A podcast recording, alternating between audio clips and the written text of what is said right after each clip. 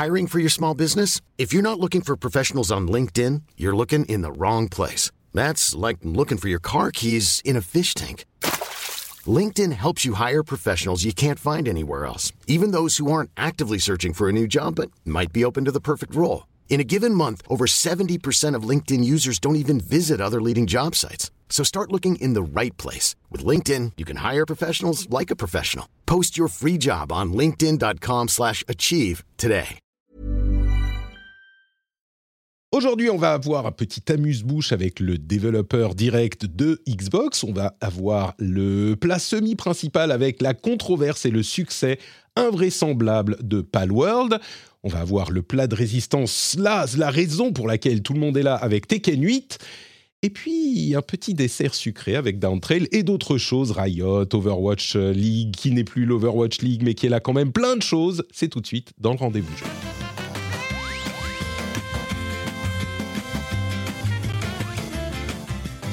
Bonjour à tous et bienvenue sur le Rendez-vous Jeu, l'épisode où on vous résume toute l'actu du jeu vidéo, sorties, controverses, news, analyses. Je suis Patrick Béja et je suis très heureux de vous recevoir pour cet épisode numéro 331 que nous enregistrons en janvier 2024 que nous enregistrons en janvier 2024 avec mes deux co-animateurs de talent et de charme à commencer par Cassim, Cassim Montilla, qui est là avec nous anciennement. Euh, previously on this euh, podcast, Cassim Ketfi est aujourd'hui Cassim Montilla. Comment ça va, Cassim ça va, très, très bien. Euh, écoute, bien revitalisé par une semaine riche d'actualités et pas du tout de, débats stériles sur les internets. donc voilà, à bloc, bien sûr. Il y a des choses intéressantes dont on va parler euh, et des avis peut-être opposés qui vont se confronter, mais ça va être forcément passionnant. Cette histoire de Palworld, mais c'est invraisemblable, invraisemblable à, plusieurs niveaux. Donc euh, j'ai hâte qu'on en discute. On a également TMDJC qui est là. Alors, Bonjour, bonne année. Bonne année, mais oui, on s'est pas parlé depuis un moment. Euh, euh T'es là, alors évidemment, pour parler de tous les sujets. Mais surtout, oh, alors, il y a combien de temps, combien de temps on t'a, demandé de venir nous parler de Tekken 8 Il y a peut-être six mois, on t'a réservé, on t'a dit, euh, même il y a deux ans, on, s'est dit, alors, sortie de Tekken 8, Seb, il vient pour nous en parler. Euh, bah oui, je, vais rien dire, du coup, on en parle tout à l'heure. ah oui, oui, non, on, ne se lance pas tout de suite, on garde le meilleur. on fait dans l'ordre. On fait le, meilleur pour le milieu. Le meilleur, c'est TMDJC qui nous parle de Tekken 8. Ah, mais j'ai tellement hâte. Et j'en veux presque. Je, vais en faire un mème. Je vais en faire un mème de cette phrase.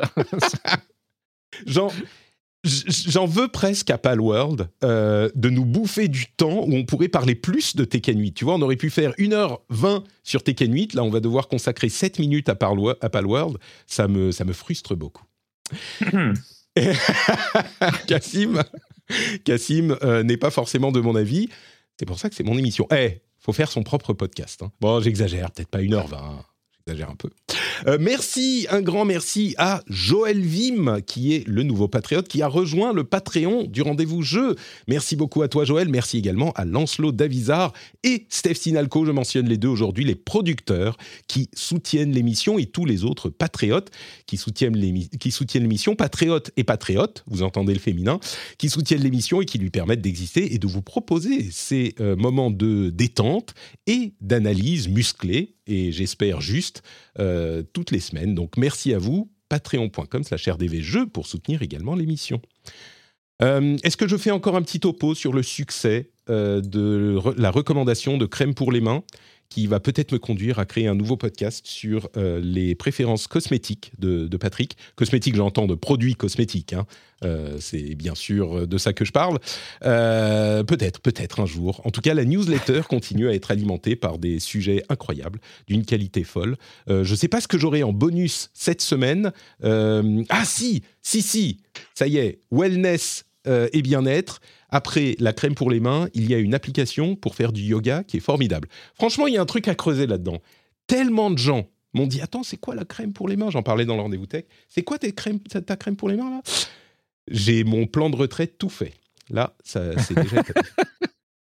bon, allez, trêve de plaisanterie. On va se lancer dans le sujet du jour, ou plutôt dans les news à retenir cette semaine, avec En premier lieu, euh, bon, une sorte de petit, de petite amuse-bouche, comme on dit euh, quand on est anglophone avec le développeur direct de Xbox. On va pas se lancer immédiatement sur Palworld, qui va nous occuper un petit moment, mais le développeur direct, j'ai un petit peu envie euh, de me retourner vers Cassim, puisqu'il est officiellement à la fois euh, le plus grand fan et le plus grand hater de Xbox officiellement depuis euh, l'histoire du rachat de Activision Blizzard et la, la, la, manière dont il l'a suivi mais d'une manière générale, euh, c'est maintenant devenu un rendez-vous incontournable, hein, euh, puisque ça fait deux ans, donc au bout de deux ans, non, c'est au bout de trois ans, ça devient une tradition. Mais déjà, ça fait deux ans qu'on a ce développeur direct en début d'année. Il n'y a pas eu de shadow drop de jeu cette fois-ci, mais par contre, euh, un format qui fonctionne en donnant la parole aux développeurs. Alors c'est très marketing bien sûr, mais en donnant la parole aux développeurs, on voyage d'un studio à l'autre en appuyant sur les spécificités de chaque studio géographique, de d'équipe, etc. Et on nous a parlé de quoi? Quatre ou cinq jeux différents, quelque chose comme ça, tous prévus pour 2024, certains assez tôt, comme euh, Ninja Theory qui va sortir Senua's Sacrifice euh, Hellblade 2 le 21 mai. Et, mais tous les jeux sont en 2024, donc ça c'était une, bonne surprise, y compris le jeu Indiana Jones de Machine Games, qui sortira euh, bah, sans doute vers la fin de l'année. On a aussi Avowed de Obsidian, qui est le Skyrim, on va dire, de Obsidian, hein, on peut le présenter comme ça, qui m'a un petit peu surpris parce que je pensais pas être euh, hyper convaincu, et en fait, cet automne, Fall 2024, euh, bah, je risque d'être au rendez-vous. Donc ça, c'est euh, donc il y a quelques autres jeux. Il y a Square Enix qui s'est invité avec euh, Visions of Mana. Il y a eu une petite animation marrante avec euh, des zooms sur différents studios de Microsoft. Et puis là, oh, un invité, mais c'est qui celui-là? C'était Square Enix qui est venu parler de Visions of Mana pour que Microsoft puisse montrer à quel point ils aiment le Japon et ils fournissent des opportunités aux développeurs japonais. Puis on a aussi Ara Historian Told de Oxide Games, qui est donc un Civ-like, on va dire qui était également présenté. Je crois que j'ai un petit peu tout couvert. Qu'as-tu pensé de la présentation, Cassim, et puis des jeux Ou peut-être qu'on va commencer par TMDJC. Je ne sais pas si tu l'as regardé, c'est peut-être moins ta, ta cam. Euh, alors, c'est pas que c'est moins ma cam, c'est surtout en fait un problème d'emploi du temps. Euh, ah ah, en ce moment où j'ai été, euh, j'ai été pas mal à gauche à droite et le, on, je, je, fais une, parenthèse qui, qui, qui peut ressembler à une publicité, mais c'était pas le cas. Mais on a, on a monté un stream avec, avec donc Just for Games et, et, et même si Terry, mon comparse, et Yeye étaient vraiment au, au devant, à la devant scène 2, bah, ça, ça a pris quand même pas mal de temps. Donc il y a plein de choses que j'ai dû mettre de, côté et on peut pas être au four au moulin. Donc moi, toute cette partie-là, je l'ai pas vue du tout en direct. J'ai dû rattraper un petit peu après euh, euh, en décalage. Bah, écoute, euh, tu n'hésites pas à intervenir si tu as quelque chose à ajouter, mais du coup, je me retourne vers Cassim. Présentation, jeu, qu'est-ce qui t'a qu'est-ce qui t'a convaincu ou moins? Dis-nous tout. Bah déjà, ce qui m'a convaincu, c'est vraiment le format. comme tu l'as dit, c'est la deuxième fois que Xbox le fait, et, et, Dieu sait que Xbox, les formats façon, on va dire Nintendo Direct, Et ils ont mis du temps à trouver. Euh, oui, voilà, ils se sont cherchés, exactement. Euh, et euh, là, pour le coup, je trouve vraiment qu'ils ont à la fois réussi. Déjà, ils, ont réussi à créer. Euh, donc, j'espère que ce sera le cas l'an prochain aussi. Mais ils ont plutôt réussi à créer un rendez-vous de janvier pour parler des jeux à venir dans l'année, les jeux vraiment qui, qui, arrivent très très bientôt. qui a un une, du coup une conférence un petit peu plus, on va dire timide par rapport à celle de juin évidemment, mais du coup qui voilà ce petit rendez-vous de janvier que ni PlayStation ni Nintendo n'a instauré. Donc, du coup, ils ont un peu le champ libre pour faire ce qu'ils veulent. Et puis, ils ont réussi à faire ce que les autres n'ont pas trop réussi à faire, je trouve, c'est-à-dire la conférence avec des devs.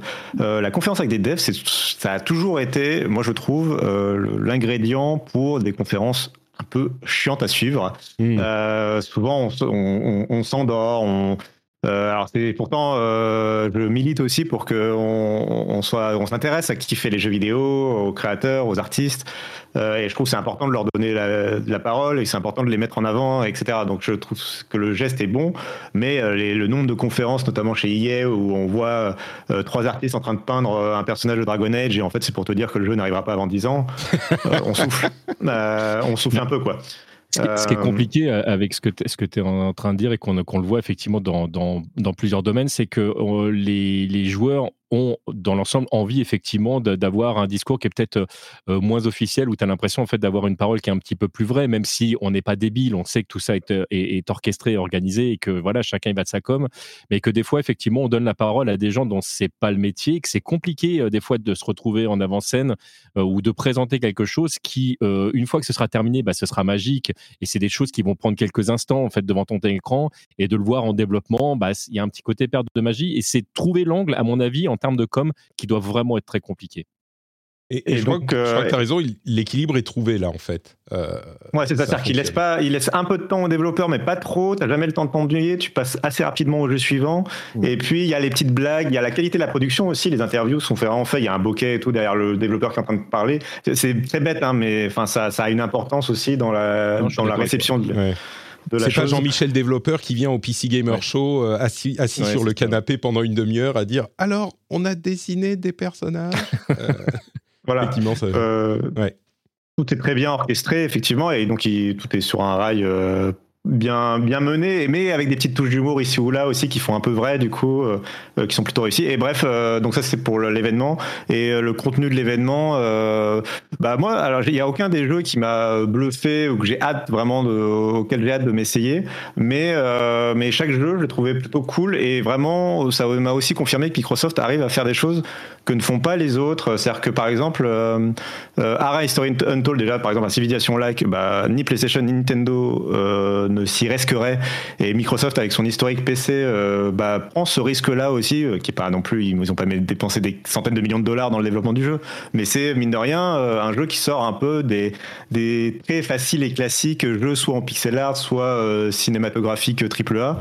bah voilà, c'est un, c'est un simulation-like. C'est pas un third-person action game blockbuster pour la pour la, la, la période des vacances, quoi, la période de Noël. Exactement. Et, euh, et, Civilization n'a pas non plus beaucoup de concurrence, donc je trouve ça très mm. bienvenu qu'il y ait d'autres propositions sur ce marché-là, même s'il peut être considéré comme de niche.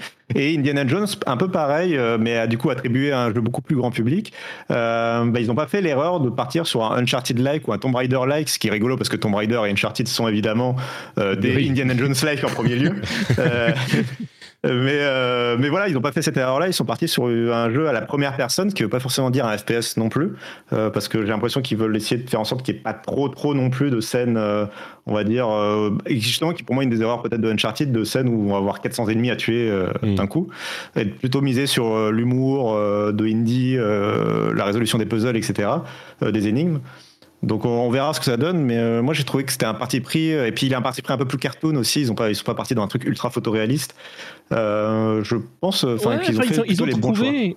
Ils ont trouvé, je trouve, le, le pareil, un, un, bon angle parce que, euh, parce que tu reconnais bien les personnages. Donc, euh, le, c'est. Euh, ouais, enfin, franchement, j'aime, j'aime vraiment bien. Moi, d'ailleurs, moi, c'est mon seul, mon seul point noir, c'est que ce soit en vue à la première personne. Et moi qui, qui ai tendance à la motion sickness, je sais que c'est un jeu que je pourrais pas faire et je mmh. le regrette parce que c'est un jeu qui me faisait de l'œil. J'avais vraiment envie de le tester.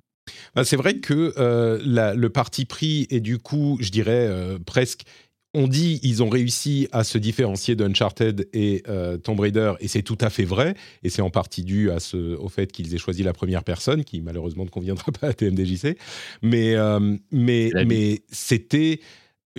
Enfin, je ne vais pas dire que c'était inévitable, mais c'était certainement une bonne idée parce que la comparaison était, était impossible à, à avec Petit Dog, c'était perdu d'avance un peu. Désolé, mais...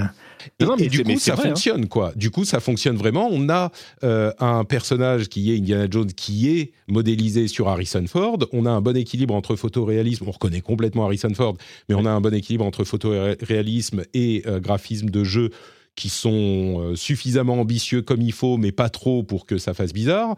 Euh, en fait, je dirais que en, aussi étonnant que ça puisse paraître, en regardant les extraits de jeu qu'on voit là, on pense pas du tout à Uncharted. Et c'est ça, c'est la vraie surprise. On pense pas du tout à Uncharted. On a la première personne, on a le fouet, euh, on a quelques scènes cinématiques, quelques moments où on voit Indy à la troisième personne, mais généralement c'est euh, à la première. Et puis on sent que Machine Games, bah, c'est ce qu'ils savent faire. C'est le studio qui a ressuscité Wolfenstein avec un immense euh, talent et un immense succès euh, il y a quelques années. Et, et, donc, euh, bon, ils sont restés chez les gens qui savent mettre des coups de poing aux nazis, donc c'est pas plus mal. D'ailleurs, ils ouvrent la présentation avec cet aspect. Euh, mais, mais, donc, on est vraiment dans le thème avec Indiana Jones. Euh, non, c'est. Alors, j'imagine qu'il faut être fan d'Indiana Jones pour être client du, du, du, jeu à la base, a priori, je vais dire. Mais le, le truc a l'air sympathique de répondre à la, à la, au cahier des charges.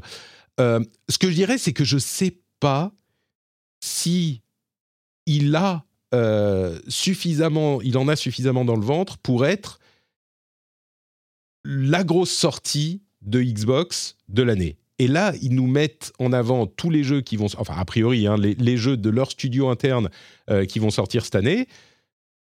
Bah, on a des jeux sympas, on a des jeux cool, mais même Indiana Jones, c'est pas un jeu qui, euh, et je vais peut-être me faire des ennemis en disant ça, c'est pas un jeu qui va porter Xbox face aux concurrents. Et du coup, je me demande limite si on n'est pas un petit peu en train de faire une croix ou, de se dire, bah ça y est, là, la génération Xbox Series, elle est également perdue.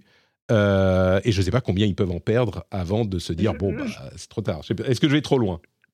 Non, en fait, surtout, enfin, je le dirais, en tout cas, je tournerais autrement. C'est euh, le fait, mais je suis d'accord sur le fond, c'est euh, que on a, enfin, je le disais pendant la présentation, pendant la couverture de la présentation, il y a on a fait poser sur les épaules de chaque nouveau jeu Xbox l'ambition de peut-être que ce serait le, enfin le jeu anti-PlayStation. D'ailleurs, il y a eu. Hellblade 2 qui a été présenté là et qui sort en mai.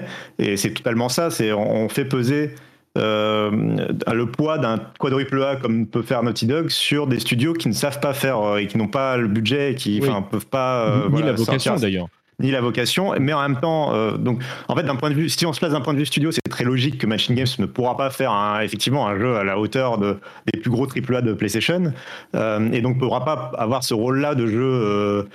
Euh, euh voilà, fondateur de, fin d'année.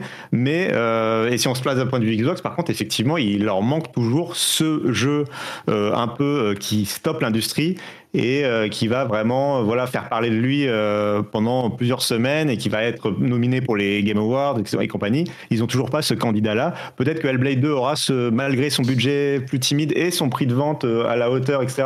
Peut-être ce sera la surprise, on va dire artistique, pas dans les ventes, mais artistique pour les Game Awards. Ça peut être un candidat typiquement pour le coup qui peut réussir à, à convaincre la critique quoi. mais oui, il leur manque ce gros candidat. Même si je rappellerai que là c'était une conférence Xbox Xbox Game Studio, Bethesda, euh, mais il y avait un grand absent évidemment, il l'avait annoncé déjà avant l'événement, c'est euh, Activision Blizzard. Et j'ai envie de te dire que le jeu Microsoft de fin d'année euh, qui va probablement très bien se vendre, c'est peut-être le Call of Duty qui sortira à la fin de l'année. voilà. et puis il y a, World of Warcraft, The War ah. Within. Tu, tu, ce, que, ce que je dirais, ce que je dirais également, juste pour finir sur ce, ce point, ces jeux restent sympathiques. Je veux dire, c'est des jeux cool. Le Indiana Jones, il a l'air sympa. Le, le fait qu'on puisse utiliser le fouet à la première personne, si ça fonctionne, bah, c'est original, mine de rien. Ça peut, ça peut être vraiment cool.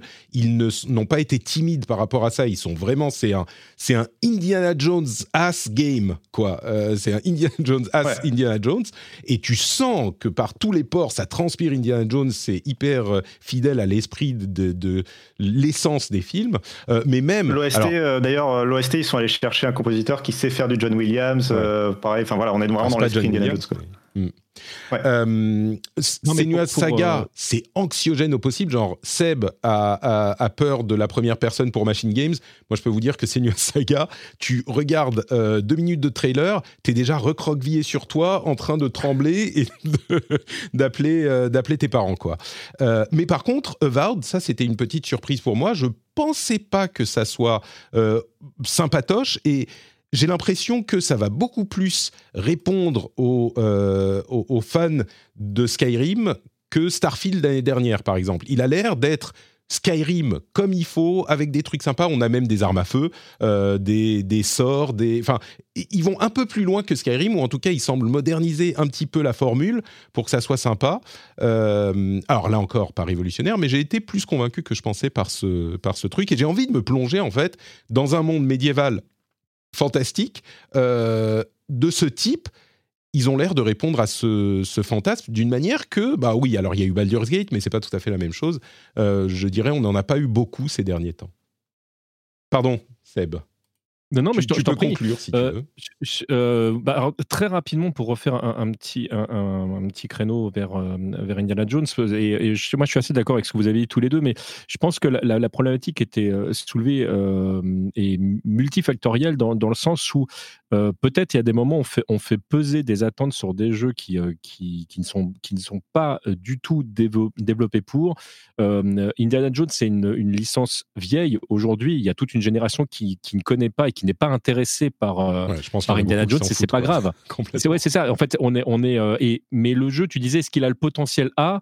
Si le jeu est bon, euh, il, il, pourra faire venir des, des gens qui, qui, pourront, qui pourront venir par des chemins détournés, mais ça fera jamais des chiffres astronomiques parce que parce qu'on sait ce, où, se catégorise ce, ce, type de jeu. Et c'est un petit peu aussi la problématique de, de l'industrie aujourd'hui, c'est que chacun essaie de, de, trouver sa place dans une dans une industrie qui est à la fois euh, en, perpétuelle euh, révolution et, euh, et, à côté de ça avec une, des, consoles qui, on, on, le voit, essayent de durer un petit peu plus longtemps que euh, euh, les, générations euh, précédentes, pour, pour plein de raisons, qu'elles soient économiques, qu'elles soient en termes de, de, j'allais dire de coûts de développement, etc. Donc on a, ils ont, elles ont vraiment intérêt à ce que leur console de jeu dure de plus en plus longtemps.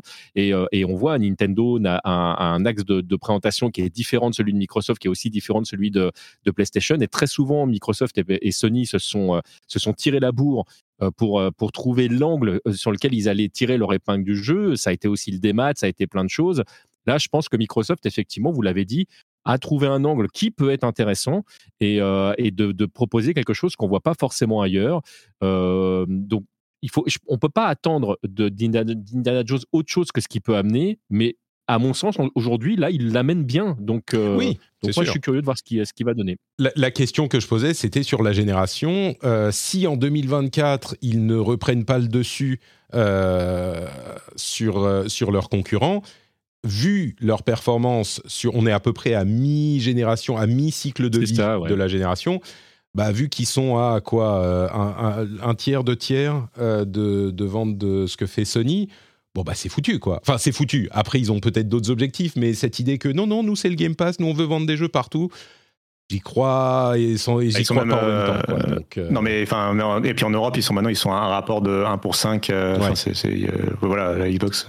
Et c'est pas compensé on va dire c'est pas compensé par des abonnements Game Pass qui sont euh, certes toujours importants, mais dont la croissance s'est sérieusement ralentie. Donc, euh, bref, ça, ça, ça, bah, parce que là, je pense qu'ils ont, ils ont atteint, euh, oui, c'est ça, mais je pense qu'ils ont atteint le, malheureusement un palier qui va être difficile à, à, passer, mm. parce que dans, dans, la consommation des, des, des, des joueurs aujourd'hui tels quels, entre le démat et le physique, bah, il y, a, y, a, quelque chose qui, pour l'instant, ne, ne, bouge pas beaucoup, mais ça ne veut pas dire que ça ne va pas évoluer avec la génération d'après.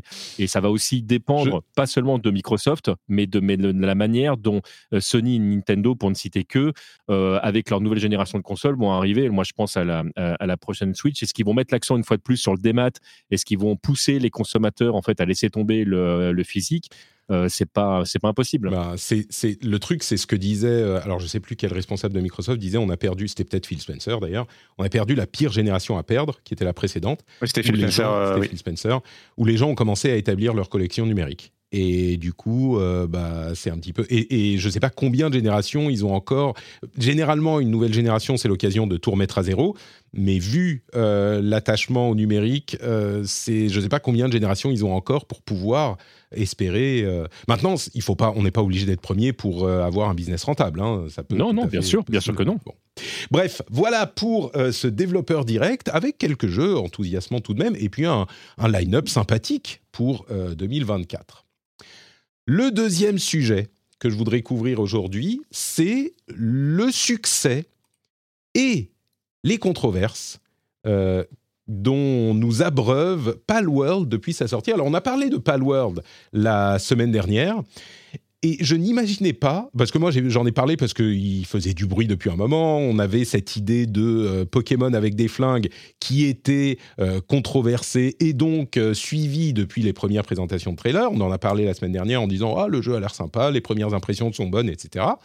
et puis, genre le lendemain, on commençait une série de discussions à la fois sur le succès et sur les controverses liées au jeu, que je vais vous résumer aussi rapidement que possible, et puis on, pourra s'étendre là-dessus, en particulier avec Cassim, qui a écrit un très bel article, comme toujours, sur euh, Frandroid, euh, intitulé Palworld, un succès indécent, et résume déjà parfaitement 2024. Alors je ne sais pas s'il résume 2024, mais euh, ton article date d'il y a trois jours, et du coup, les chiffres sont déjà, je ne sais pas, doublés, triplés, quelque chose de, d'invraisemblable. Un million par jour à peu près. C'est ça, il s'en vend un million par jour. Alors, Selon les chiffres du studio, ils en sont à 8 millions de copies il y a quand même un point d'interrogation sur euh, la signification réelle du terme vente, puisqu'il est également disponible dans le Game Pass. Et s'il est indéniable qu'il se vend extrêmement bien sur Steam, avec un nombre de joueurs euh, simultanés qui dépasse euh, des records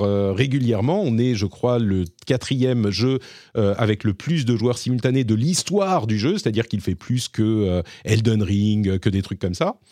Euh, donc c'est maintenant, maintenant, maintenant, maintenant c'est le deuxième. Euh, c'est le seul à détrôner. Euh, le, seul à détrôner, c'est PUBG. PUBG, il est très très loin. Enfin, il est indétrônable, hein, honnêtement. il est moins atteignable. Surtout que le jeu est sorti il y a une semaine, Palworld. Ouais.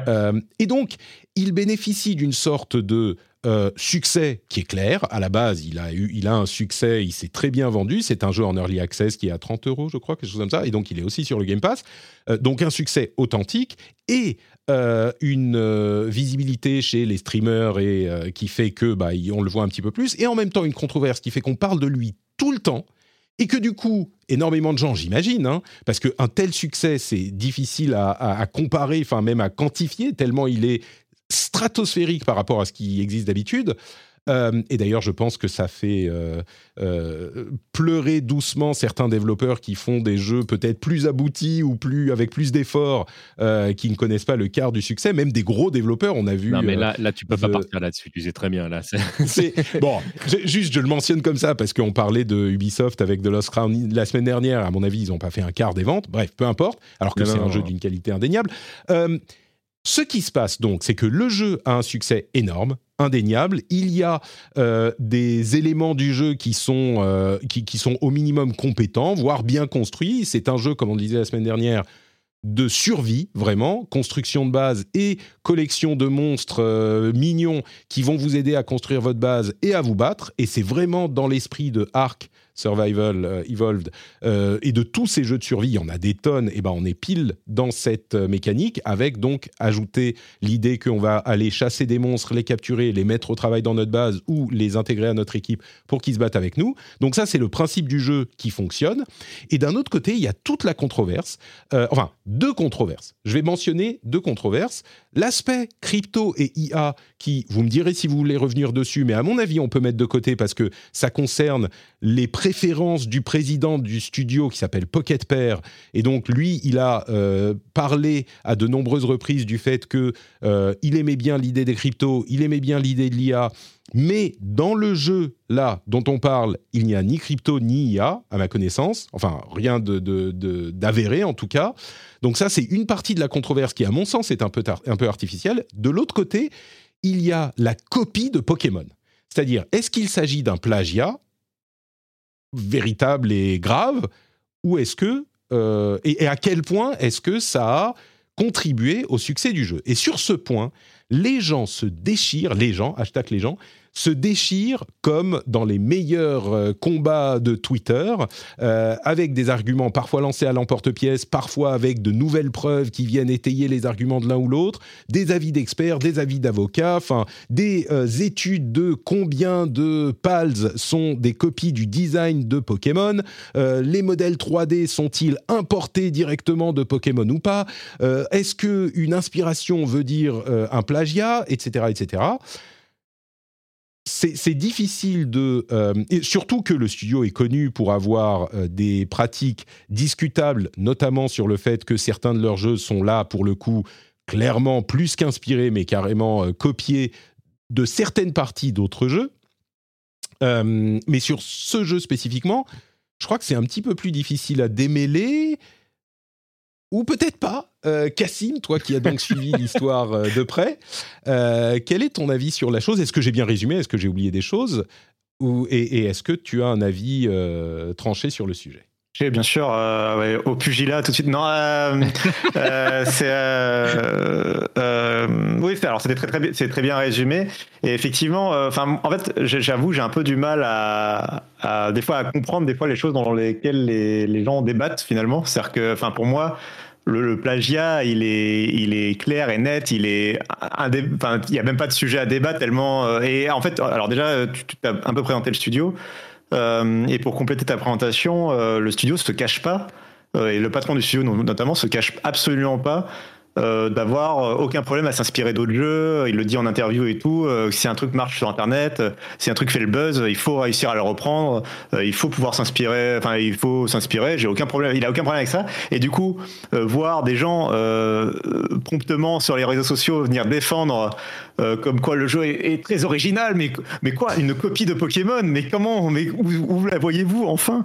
Je pense que le... que le studio lui-même ne s'en cache pas vraiment en fait finalement. Je pense que la, la raison c'est qu'il y a une différence entre inspiration et plagiat. Quand on dit plagiat, c'est une copie exacte de la chose. Bien sûr. Euh, non, je, me permets même de rajouter, attention, parce que plagiat, en fait, même si on, on va jusqu'au bout c'est un terme, c'est un terme juridique, c'est-à-dire que le, pour que la plagiat soit, euh, le plagiat soit avéré, il faudrait qu'il faudrait qu'il y ait un dépôt de plainte, il faudrait que le, si jamais vraiment on va jusqu'au bout du, euh, du délire, et c'est compliqué dans le monde vidéoludique parce qu'il y a des choses qui ne peuvent tout simplement pas être déposées. Il y a des idées, c'est des idées, et une fois qu'elles sont là, elles appartiennent à tout le monde. tu vas pouvoir protéger des assets, tu vas pouvoir protéger du design, tu vas pouvoir protéger de la musique, euh, tu vas pouvoir protéger certaines idées. Il y a un moment donné, tu as des compagnies qui ont même protégé le fait que tu puisses jouer euh, pendant euh, les, moments d'attente du jeu, etc. Mhm. Ça, c'est des choses qui avaient été déposées, par exemple. tu peux déposer plein de choses, mais il y a, des idées. Bah, tu vas arriver, tu vas faire du copier-coller et ça va être très difficile légalement parlant à défendre. Alors, c'est là où, ouais, alors je suis d'accord, mais pour moi, c'est encore comment dire euh, C'est comme souvent avec ce genre d'affaires, je suis d'accord, il, y a un débat qui est juridique euh, et qui devrait être mené si Nintendo en a envie, si The Pokémon Company en a envie euh, de le mener. et je, spoiler alerte, ce ne sera probablement pas le cas. mais mais mais voilà, il y aura un débat juridique à avoir. Après, il y a un débat public qui peut se faire. Et idéologique et idéologique et euh, dans lequel on peut utiliser euh, par exemple le mot plagiat sans qu'il ait été euh, disons, démontré en justice d'après moi on peut l'utiliser et pour moi Palworld c'est une c'est esthétiquement une copie éhontée de Pokémon qui s'en cache pas. Après, ça veut pas dire qu'il faut interdire. Une fois qu'on a dit ça, en fait, ça veut pas dire qu'il faut interdire le jeu à la vente. Euh, il faut pas, enfin voilà, faut pas pendre les, développeurs euh, ou je sais pas quoi. Euh, c'est. dire que nos jugements doivent être mesurés finalement dans le respect du deuxième, euh, du second principe du patrisme. Du C'est ça. un, exemple. mais, je voudrais prendre un exemple de ce que tu dis juste sur ce point. je pense que le pal, sans doute le plus emblématique de cette idée de copie, c'est celui qui copie clairement le mou-mouton pour euh, ceux qui ah, sont d'accord, mais vas-y. Ah non bon, euh, Alors peut-être l'un de ceux qui est euh, clairement inspiré. le mou-mouton, c'est un mouton qui est apparu dans Pokémon Sword and Shield, qui est un mouton mignon rond. Et on a à côté de ça le, je sais plus, Wooloo. Je, non, Wooloo, c'est le nom anglais du mouton. Bref, l'un des premiers monstres qu'on rencontre dans Palworld, c'est une sorte de mouton avec des qui marche sur deux pattes et qui est rond. Et clairement, tu sens l'inspiration plus que l'inspiration, tu sens l'essence du truc qui est la même, mais la représentation physique, euh, je pense, ne, ne, serait pas, euh, ne tomberait pas sous le coup juridique du plagiat. Hmm. Et je pense que c'est de ça que tu es en train de parler, c'est que l'inspiration, elle est indéniable, même si sur le papier, techniquement, euh, bah, c'est peut-être pas un plagiat légal. Est-ce que je résume ton. Euh, mais alors, je, Bah, en fait, pour moi, il y a un truc qui est clair, c'est qu'en fait, c'est pas le premier jeu qui essaye de s'inspirer de Pokémon. Et pourtant, auparavant, on pouvait avoir des débats, mais il y a aucun débat qui a pris cette ampleur-là. Alors, certes, il y a le mm. succès du jeu qui l'explique, mais il y a aussi le fait qu'il y a aucun jeu qui avait osé à ce point-là copier euh, Pokémon. C'est-à-dire que les autres jeux, les, euh, les Temtem et, et compagnie, c'était des jeux euh, c'était des Pokémon like qui clairement étaient dans la collection de monstres et compagnie, euh, mais euh, mais proposaient des designs relativement originaux. C'est là d'ailleurs où je suis pas d'accord avec sur le truc du mouton, c'est que bah c'est un mouton en fait, ça existe en vrai. Mhm. et tu es en train de sortir effectivement cette image comparative que les gens ont un peu, les défenseurs de Palworld ont un peu mené pour comparer Pokémon à Dragon Quest. ce qui m'a un peu amusé, c'est que, enfin, oui, ok, il y a un oiseau dans chaque truc, il y a un dragon dans chaque truc. et de là à parler de d'imitation de, Pokémon sur Dragon Quest, par exemple, pour moi, justement, elle a pas lieu. Chacun a pris l'idée, euh, un dragon par exemple, et l'a dessiné à sa sauce, euh, sachant que tout ça en plus est basé, euh, il faut le rappeler, Palworld c'est un jeu japonais comme Pokémon, et tout ça est basé sur le folklore japonais et les yokai globalement. Et donc il y a des sources culturelles communes aussi qui peuvent expliquer une proximité visuelle. mais après, pour moi, il y a clairement des Pokémon. Par contre, dès que c'est des designs un peu originaux euh, le, le, sorte de Pokémon moto là où je enfin je connais, je connais pas. Après en plus je connais pas très bien Pokémon mais le Pokémon un peu véhicule là moto ou avion euh, il y en a il y a un Palmon euh, qui est qui, qui, ressemble excessivement à Pal pardon à chaque fois j'ai envie de dire Palmon alors que c'est le nom d'un Digimon on s'en sort plus et mais tout ça pour dire que du coup on peut faire de on peut s'inspirer de Pokémon sans être dans la copie et pour moi Palworld est dans la copie pour le coup et par contre, il faut faire aussi une autre distinction qui est importante, je pense qu'on n'a peut-être pas insisté assez dessus, c'est que ce n'est pas un Pokémon-like. C'est ça qui est en plus tout le, tout le ressort du truc. Euh, c'est que contrairement. Que je ajouter, oui. Je, si, Vas-y. Je veux, je veux prendre ce, point parce que beaucoup de gens, euh, c'est ce que je voulais ajouter quand tu disais ça. Tu, tu mentionnais Temtem ou euh, Dragon Quest Monsters ou ce genre de choses. Ce sont des jeux qui sont des copies de Pokémon dans le gameplay. C'est des jeux de rôle au tour par tour où tu vas capturer des membres de ton équipe et tu vas les faire se battre au tour par tour. Palworld n'a rien à voir. Rien. Mhm. C'est un jeu de survie. Alors oui, tu vas collectionner des petits monstres. du coup, c'est une copie d'Ark. mais oui, non, mais c'est ça. C'est ça. Le gameplay. Je ne sais pas si tu as joué Cassim ou pas, euh, mais, mais il faut se rendre compte que le jeu, en tant que jeu, n'a aucun, aucun rapport avec Pokémon. Aucun fait. Donc oui, je voulais préciser. C'est vraiment c'est le visuel euh, et pour, pour finir sur cette presque sur cette précision. Euh, euh, il y a cette idée des fois que Nintendo, des fois qu'on soit des jeux avant de leur de lui appliquer une patte artistique, on va dire, de lui appliquer tel thème, on va dire, ils font d'abord, ils ont d'abord l'idée du jeu et puis après ils disent bon bah ça va être Mario ou ça va être Zelda ou ça va être Kirby, etc.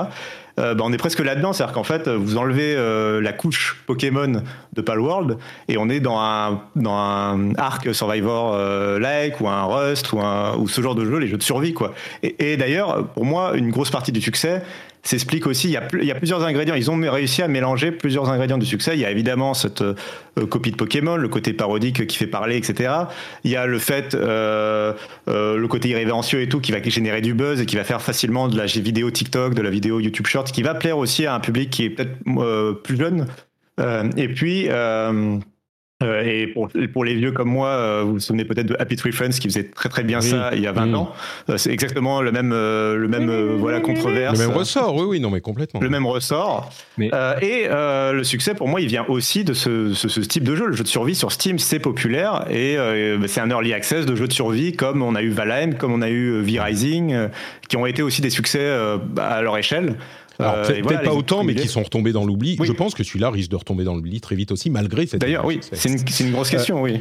C'est un truc qui, moi, que je trouve assez, euh, assez génial. C'est-à-dire que là, on se retrouve dans une situation où euh, des, gens sont en train de se déchirer pour savoir si c'est une copie ou pas et qui ne parlent même pas au même niveau. Parce que quand tu vois les arguments sur Internet, les, en fait, on n'est pas sur le même niveau de communication. Et effectivement, vous l'avez dit tous les deux, il ne s'agit pas du même, euh, du même type de, de gameplay. On n'est pas en train de proposer la même aventure. Et là, on parle, on parle d'habillage. Et en fait, euh, le buzz qu'il y a autour du jeu fait que moi, j'ai entendu parler de ce jeu à cause de cette mmh. polémique, jeu qui était totalement passé euh, en dessous de mon radar. Ce qui fait que euh, si j'ai envie de mettre les doigts dessus et parce que je suis curieux, c'est parce que j'ai entendu parler de ce jeu. Donc en fait, ils mmh. ont tout gagné euh, avec cette copie de, de, Pokémon parce que ce, ce buzz-là, qu'il soit bon ou mauvais, je sais pas trop où il se situe, mais c'est un buzz de ouf. Et, euh, et, le jeu, effectivement, euh, se vend grâce à ça. Et là où je rejoins euh, Patrick, c'est qu'en en fait, on, on quitte de l'avenir. Parce que, comme beaucoup de buzz, des fois, c'est une grosse bulle qui va gonfler très très vite. Après combien de temps les gens vont vraiment y jouer avant de se lasser et passer à autre chose? Ça, c'est la grande question. Et euh, un dernier mot, euh, juste pour l'ingrédient du succès euh, qu'on n'a pas mentionné, qui rappelle dans le chat, et je trouve c'est intéressant de le mentionner, c'est ce, cet, cet, appel d'air, ce, ce, trou, ce, voilà, cet espace. Il y avait deux semaines de libre. Ils sont tombés ah, non, alors oui, il y a ça effectivement, mais il y a surtout le, le fait que les gens étaient déçus des derniers jeux Pokémon. Enfin, en fait, la déception autour de la licence Pokémon qui grossit à chaque sortie de jeu Pokémon, qui va fait à chaque fois. on a un débat à chaque fois qu'il y a un jeu Pokémon qui sort, il y a le débat de mais pourquoi le jeu Pokémon est-il si moche? Euh, mm. pourquoi, pourquoi ils innovent pas assez? Pourquoi ils pourraient faire d'autres choses avec cette franchise? C'est une franchise, euh, une des franchises les plus lucratives du monde du jeu vidéo. Euh, pourquoi ils font pas d'autres choses? C'est un tout autre débat, mais non, mais on s'en fout du débat finalement de Game Freak. Mais ce que je veux dire, c'est que du coup, Palworld exploite cette frustration-là en fait. Ça, je suis pas. Ce que j'aime bien, c'est le, le Pokémon, c'était mieux avant. Et, euh, et quand, quand, les gens qui, qui critiquaient le Pokémon d'avant reprennent le, le Pokémon d'avant pour dire Mais si, regardez, ça c'était bien, mais attends, je comprends pas, il y, a, il y a 5 ans, t'as dit que c'était de la merde. Oui, mais c'était quand même mieux que ce qu'ils ont pondu maintenant. Et, et, en fait, effectivement, t'as l'impression que Pokémon, c'est pire en pire. Les communautés fans. Euh, ça s'appelle les sorties d'extension de World of Warcraft. Exactement. mais, mais, mais tu sais, sur ce point, euh, je crois qu'il y a vraiment il y a quelque chose à ajouter. Euh, je pense pas que les gens qui aiment le jeu l'aiment parce qu'ils sont fans de Pokémon et qui se disent oh, et qui se disent oh si seulement Pokémon faisait d'autres trucs. Non mais il y a vraiment l'impression qu'il y a un public qui s'est détourné de Pokémon et euh, qui peut peut-être tomber dans Palworld aussi parce qu'il joue sur PC par exemple, il joue pas sur Switch, tu vois, enfin tout, ce, tout, tout ce côté-là. Mais tu joues pas, tu joues pas à Palworld parce que tu es fan de Pokémon, je pense pas. Au contraire, j'ai même l'impression que la controverse est euh, montée tellement haut parce que les fans de Pokémon, et ça, c'est, vous savez, mon, vous connaissez mon avis sur les fans de Nintendo, contrairement aux fans des autres marques qui sont souvent euh, un petit peu en réaction et en agression, les fans de Nintendo, ils, adorent leur univers de Nintendo et ils se foutent de ce qui se passe ailleurs. Par contre, t'as pas intérêt à dire un truc mal sur leur jeu. Si tu dis un truc mal sur leur jeu, ils sortent en masse et j'ai l'impression que c'est ce qui s'est passé là parce qu'ils ils ont senti que euh, ce jeu-là était une attaque sur Pokémon. Et alors, sans commenter plus que ça sur ce point, euh, je transitionne sur le fait que, euh, évidemment, qu'il y a une inspiration de Pokémon qui est claire. D'ailleurs, avec les histoires de modèles 3D qui ont été importés ou pas, visiblement, selon certains développeurs, c'est, les, les, les triangles sont différents et donc c'est pas forcément importé. Mais clairement, c'est tellement du 1 pour 1 qu'il y a une inspiration, je sais pas, on va peut-être pas parler de plagiat, mais l'inspiration est évidente. Par contre, comme tu le dis, il s'en cache pas, et l'aspect parodique est quelque chose qu'on euh, oublie trop souvent, je crois. Il y a une vraie, un vrai intérêt euh, culturel qu'on peut trouver de mauvais goût ou qu'on peut ne pas apprécier, mais un vrai intérêt culturel à euh, dans la satire de ce qu'est Pokémon. C'est-à-dire que Pokémon, mine de rien, si tu prends le truc à la base, c'est quand même euh, capturer des animaux qui t'ont rien demandé pour aller les envoyer se battre les uns contre les autres dans des arènes pour que ça amuse tout le monde. Euh, bon, ils, ils, flirtent avec ça, ils expliquent un petit peu. Non, en fait, les Pokémon, ils adorent chez Nintendo, ok. Mais là, ça pousse le truc et c'est pour ça aussi que ça a du succès. Ça pousse le truc à son paroxysme en faisant de, cette, de ce concept euh, eh ben, un truc qui devient absurde où on va euh, capturer des Pokémon ou des pales, euh, leur mettre des, armes dans les mains ou les faire travailler à l'usine ou machin. Et il y a quelque chose d'un petit peu jouissif, malsain et jouissif à la fois, de se dire ah ah ah, c'est marrant, on va aller taper sur ces animaux mignons et aller les faire travailler. D'ailleurs, on peut leur faire un environnement de travail très cool aussi, hein, si on veut. Mais il y a cet aspect et c'est de la satire, que ça plaise ou pas aux gens qui... Euh, et, je dirais même que ça commente Pokémon d'une manière qui a une valeur culturelle, philosophique. Euh, si on pousse un tout petit peu le bouchon, Pokémon, euh, tu sais, on ne sait pas ce qui feront les scandales de demain. Pour, pour parler un tout petit peu politique, il y a des choses qui sont évidentes aujourd'hui pour l'ensemble de la société, que des gens plus jeunes prennent pour acquis et que des gens plus âgés, je parle d'expérience, ont dû apprendre. Et euh, alors, je ne sais pas si on va estimer que Pokémon était un jeu qui faisait l'apologie de la cruauté envers les animaux dans 20 ans, mais ça serait pas complètement inconcevable. Et donc, dans ce contexte, je trouve que la satire que fait Palworld, contrairement aux autres jeux du studio, Pocket Pair, qui sont clairement juste des copies euh, pas inspirées, là c'est une copie pas inspirée de plein de trucs, mais avec cet élément qui est pas inintéressant et qui fait son, son attrait. L'attrait, c'est pas qu'il y a des Pokémon qui ressemblent aux Pokémon. Le jeu aurait des Pokémon type Digimon ou euh, Dragon Quest Monsters, ça serait exactement la même chose. Ou peut-être qu'ils auraient perdu, je sais pas, 2% d'intérêt. Le même buzz par contre. Avec Mais, mais, en tout cas, pour, pour, aller, euh, pour aller dans ton sens, euh, Patrick, et je, vais dire un truc qui, qui peut faire polémique, mais euh, il y a certains des arguments pour défendre la licence Pokémon qu'on a déjà entendu il y a très longtemps et ça finit par donner la guerre de sécession. Je, je passerai volontairement d'aller dessus, mais il y a des moments où il y a des gens qui ont justifié des choses qui étaient injustifiables en disant Mais si, ils sont heureux parce que trop de liberté, tulle, etc. Et donc, tu peux aller très très loin pour défendre certaines idées des bah, fois. Et, et techniquement, effectivement, quand tu tu réduis le scénar de Pokémon à la base et c'est devenu une blague. C'est vraiment un truc. Voilà, on, tire sur le, truc pour le principe, mais c'est pas forcément voilà. pour autant. Mais c'est effectivement ça, et je pense qu'effectivement l'aspect satire pour moi est un aspect intéressant. Mais le fait est que on parlait de copie tout à l'heure, il est c'est pas un hasard. il savait très bien ce qu'il faisait à ce moment-là et ça a marché. Alors, moi, du coup, je vais prendre le contre-pied. Si, juste, vas-y. Je vais te laisser le contre-pied. Je, contradiction. juste pour préciser, euh, parce qu'il y a des gens qui disent Oh, quand même, Patrick, t'exagères. Je suis désolé. Il y a quelques années, il y a deux décennies, avoir des animaux dans des cages, dans des cirques, eh ben, c'était normal. C'était normal. Euh, la, la, la, la, corrida, c'était normal. Euh, et c'est des choses qui sont au minimum hyper controversées aujourd'hui et interdites dans, dans, un certain nombre de régions. et l'autre chose, c'est que les trailers de Palworld existe depuis des années, littéralement des années. Et on avait le faux mouton, les faux machins, les faux trucs depuis des années. Et c'était marrant parce qu'ils avaient des armes et que c'était genre euh, la petite pique satirique. Et ça n'a euh, pas ébouriffé les cheveux des avocats de Pokémon Company, ça n'a pas ébouriffé les cheveux des fans de Pokémon.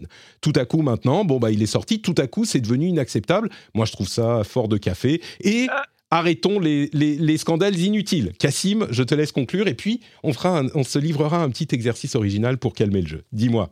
Oui, alors parce que là, je ne suis pas tout à fait d'accord effectivement avec ce qu'il vient d'être dit, euh, donc je vais apporter un peu de contradiction. Euh, alors, je te prête que ça pourrait, je suis d'accord que ça pourrait, euh, enfin, je suis, en fait, dans l'esprit, je suis d'accord avec ce que tu viens de dire. Mm. Seulement, je suis pas d'accord dans le cas de Palworld. C'est-à-dire qu'en fait, alors Premièrement, euh, je pense qu'on n'est pas du tout dans la parodie ou euh, il n'y a, pas de, a pas de message dans ce jeu. On est complètement dans un truc cynique euh, créé par une entreprise. Un studio opportuniste. c'est un studio opportuniste. On est totalement là-dedans. Ça se voit quand tu vois les déclarations. Ça se voit sur quoi les, le mhm. studio a travaillé à côté. Ça se voit sur les déclarations du patron du studio. Mhm. Le truc est complètement opportuniste. Il n'y a pas un propos parodique, critique. voilà, il n'y a pas une satire de. Mhm. Attention, parce que l'un n'empêche pas l'autre. Hein. Là, n'empêche pas l'autre. Tu peux, tu peux très bien faire un truc totalement opportuniste, etc. et te rendre compte que ce que tu as fait, tu fais Ah, ah ouais. Et, et j'irais même que les gens peuvent en tirer derrière. J'irais même plus loin. Et lui prêter ce message-là, mais pour moi, il n'y est pas du tout dedans. La dimension satirique euh, est une, euh, un élément artistique, et l'artistique est dans l'œil du, du, consommateur autant que du créateur. Euh, bon, bref, je te, je te, laisse continuer. Mais, mais, je suis d'accord que le public peut s'emparer de la chose et y voir ça s'il a envie d'y voir ça. Euh, mais je pense pas du tout que c'était le projet et qu'on puisse dire euh, liberté d'expression, pas le world. En vrai, est-ce que ça doit être exposé au musée pour... non, non, Je trouve que tu, tu interprètes l'intention des créateurs, ce qui est une, une, une pratique un peu dangereuse. Mais bon, ok. J'entends et, mais, et je l'assume. D'accord. J'assume euh, voilà, de prendre ce, ce, parti pris-là. Autant j'ai mis de côté les histoires de, de crypto et d'IA euh, euh, en début de discussion, autant si on va chercher autour un peu qui sont ces créateurs et ce qu'ils ont fait avant bah, et ce qu'ils sont en train de faire après, c'est vraiment pas super. C'est en fait, je voulais pas, j'ai pas réagi tout à l'heure dessus, mais pour moi, c'est un peu, tu sais, dans un Ça procès. Fait partie du, de, voilà, c'est pour, pour caractériser le, le, profil de la, du de la personne au banc d'accusés, on l'aurait amené. Euh, ah, quand même, avant, vous avez travaillé sur. voilà, vous avez euh, travaillé sur euh, les nazis, ce sont des gentils, donc quand même, vous n'êtes pas. Voilà. De questions,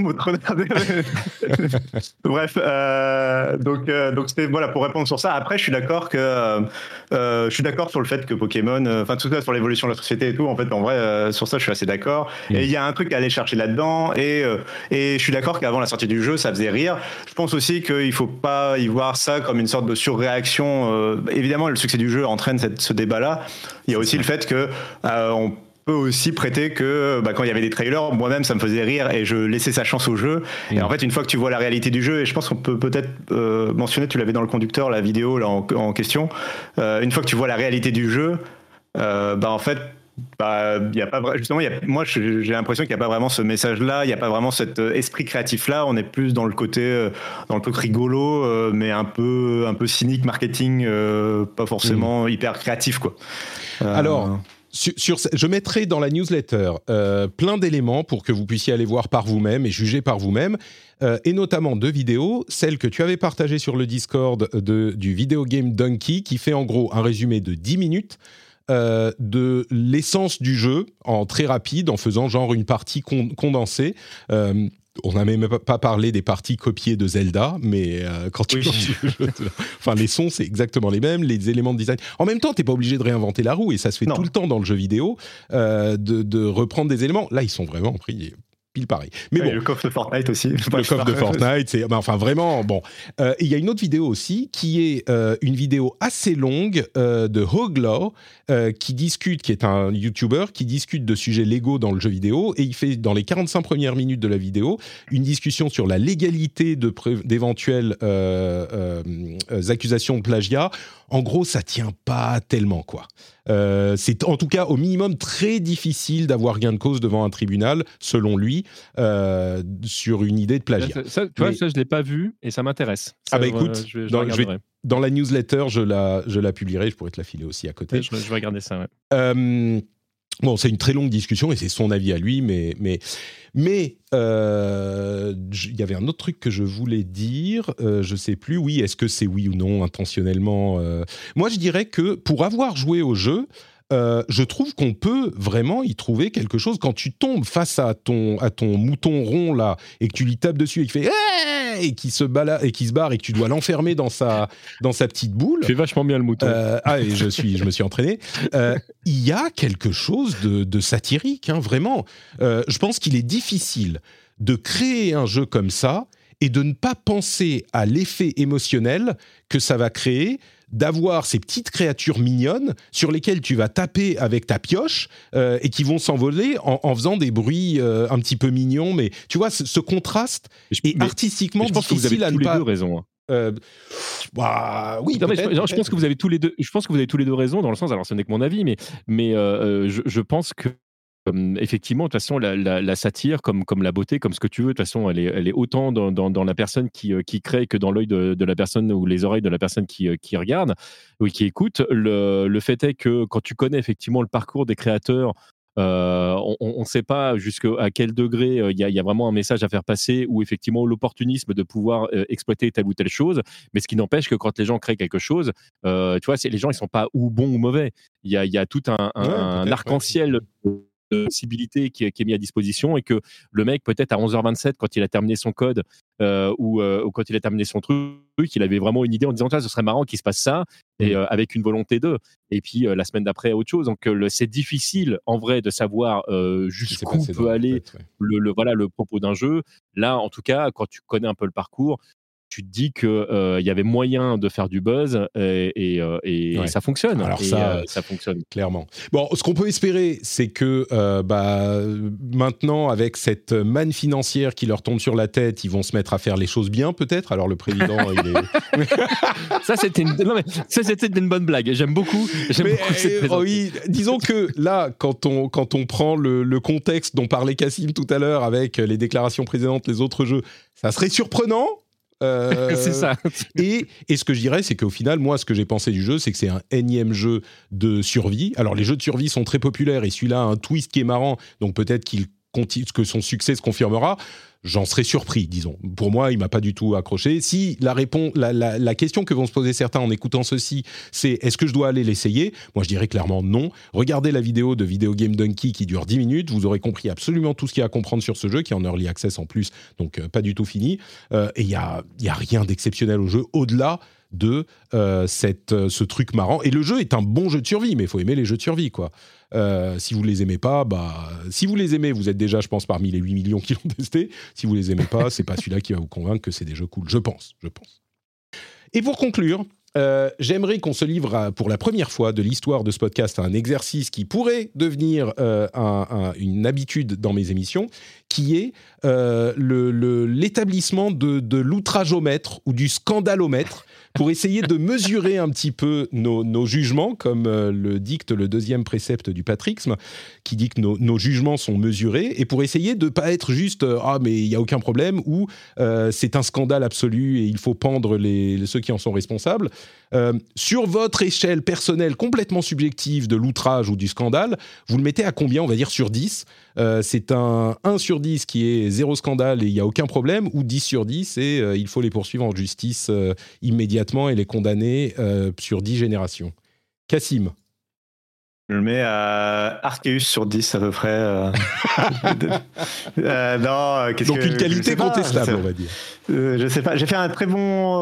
voilà, je fais ma, mon autopromo. J'ai fait un, tweet patrickesque, je trouve, où je résume un peu le, le, truc et où et où comment. J'essaie de voilà de poser un peu les pour et les contre, on va dire, enfin de, de, résumer mais euh, ouais, bon, allez, allez tu, veux une note 7 euh, sur 10.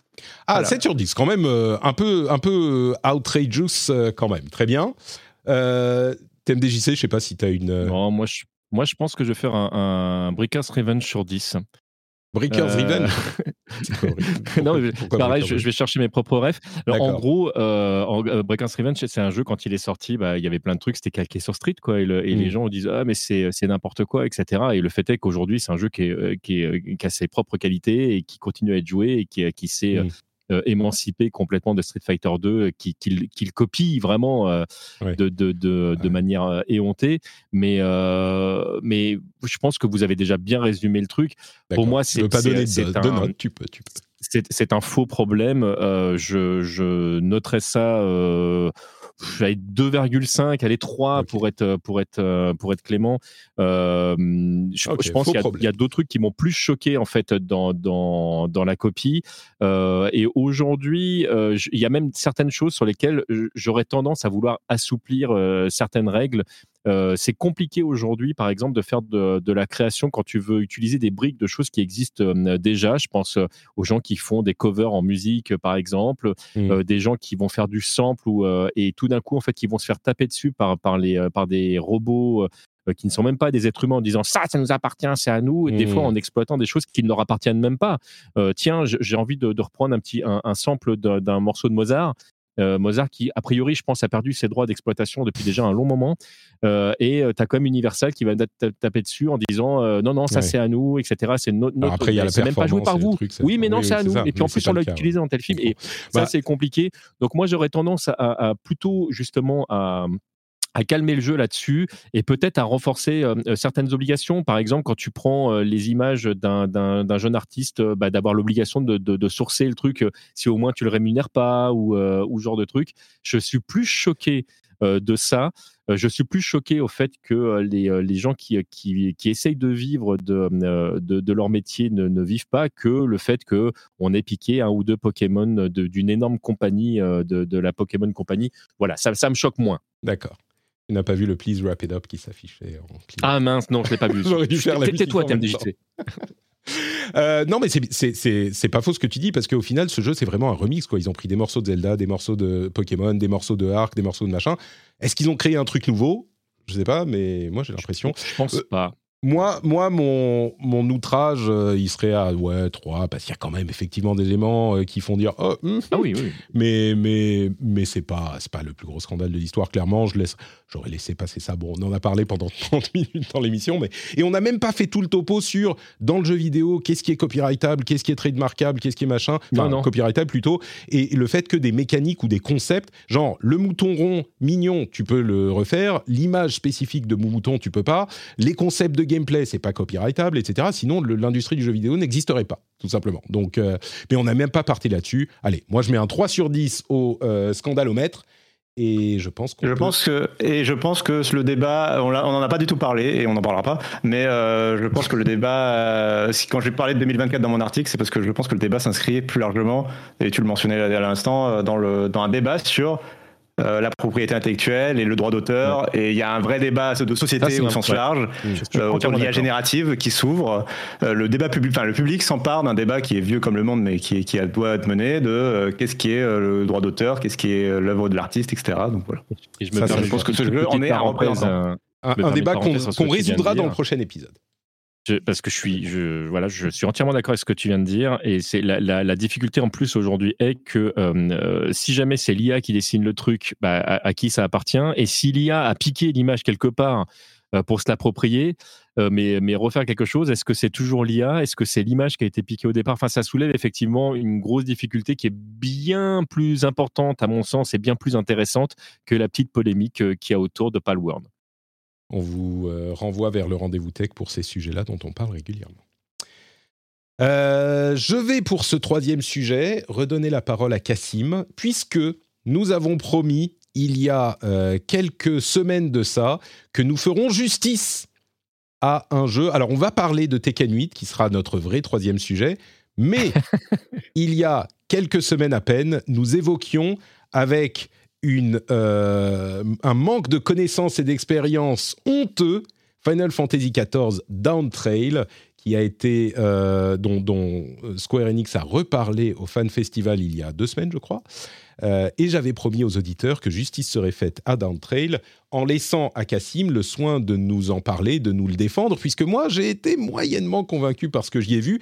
Est-ce parce que je ne suis pas dans cet univers de Final Fantasy? Certainement. Est-ce aussi un petit peu la responsabilité des développeurs de ne pas avoir réussi à faire quelque chose qui attire les joueurs euh, qui ne sont pas déjà dans leur univers? Peut-être. Est-ce que nous devrions tous être fans du monsieur avec des oreilles de lapin qui, moi, m'a un petit peu rebuté? Je ne sais pas. Cassim, que doit-on penser de tout ça? Eh bien, un peu de tout ça, parce que tu vas voir que j'ai pas l'avis si euh, tranché euh, qu'on pourrait le croire. Euh, alors effectivement, euh, effectivement, ils en ont reparlé et, et ce personnage avec des oreilles de lapin est un favori des fans. Et quand tu le, quand tu un peu le dénigres un peu, enfin quand tu voilà, quand je, tu le, je, plante une flèche dans vos cœurs, je comprends. C'est exactement. c'est comme si on parlait, et je n'ai plus les noms en tête des grands héros de World of Warcraft, mais voilà, c'est comme si tu disais, oh, ce type là, ce type avec une euh, bon, on s'en fout un peu, machin. Euh. ah, pardon. C'est peur, qu'on n'a pas vu depuis des extensions. Je, comprends. Euh, pardon, breaking news. Choutromètre. c'est le choutromètre qui doit être utilisé comme terme. Il est parfait ce mot. Merci beaucoup à la chatroom. une collaboration le entre. Le choutromètre. Mais oui, parce que je suis. Alors, choutrer, c'est être choqué et outré à la fois. et donc, être choutré. Fanny rappelle choutré et Trolllink établit le terme choutromètre. Il est parfait. J'aime beaucoup le choutromètre. Shooter, c'était l'état émotionnel des, des, gens quand Patrick présentait Down Trail il y a deux semaines. Euh, Exactement. Ils étaient shootés. Je disais, je disais que, que, que j'étais pas convaincu.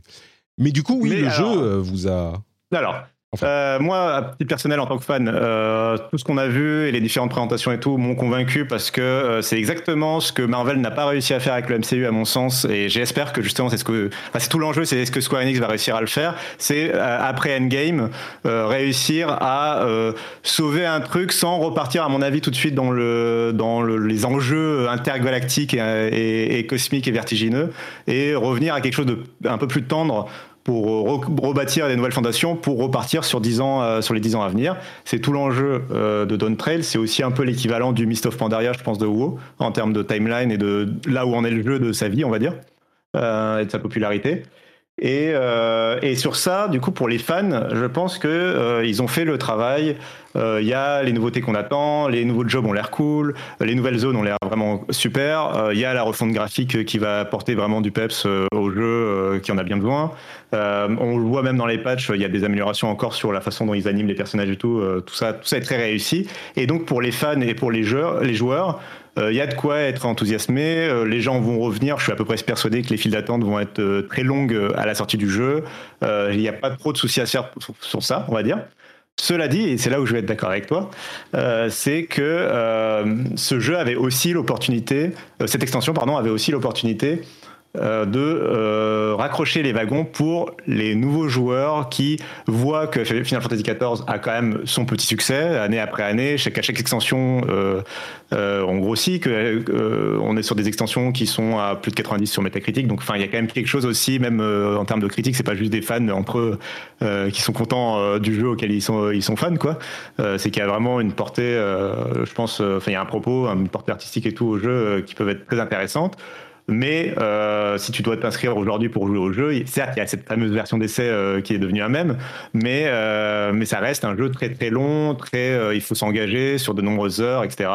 Il y a le mot MMO en, plus qui fait très peur, alors que le jeu peut se faire en solo, mais il y a le côté MMORPG qui peut faire très peur en, en termes de gouffre à, à temps. Euh, et donc, il y avait vraiment cette opportunité de se dire, avec Dawn Trail, maintenant qu'on a fini le qu'on va pouvoir repartir à zéro, on va pouvoir faire venir les nouveaux joueurs.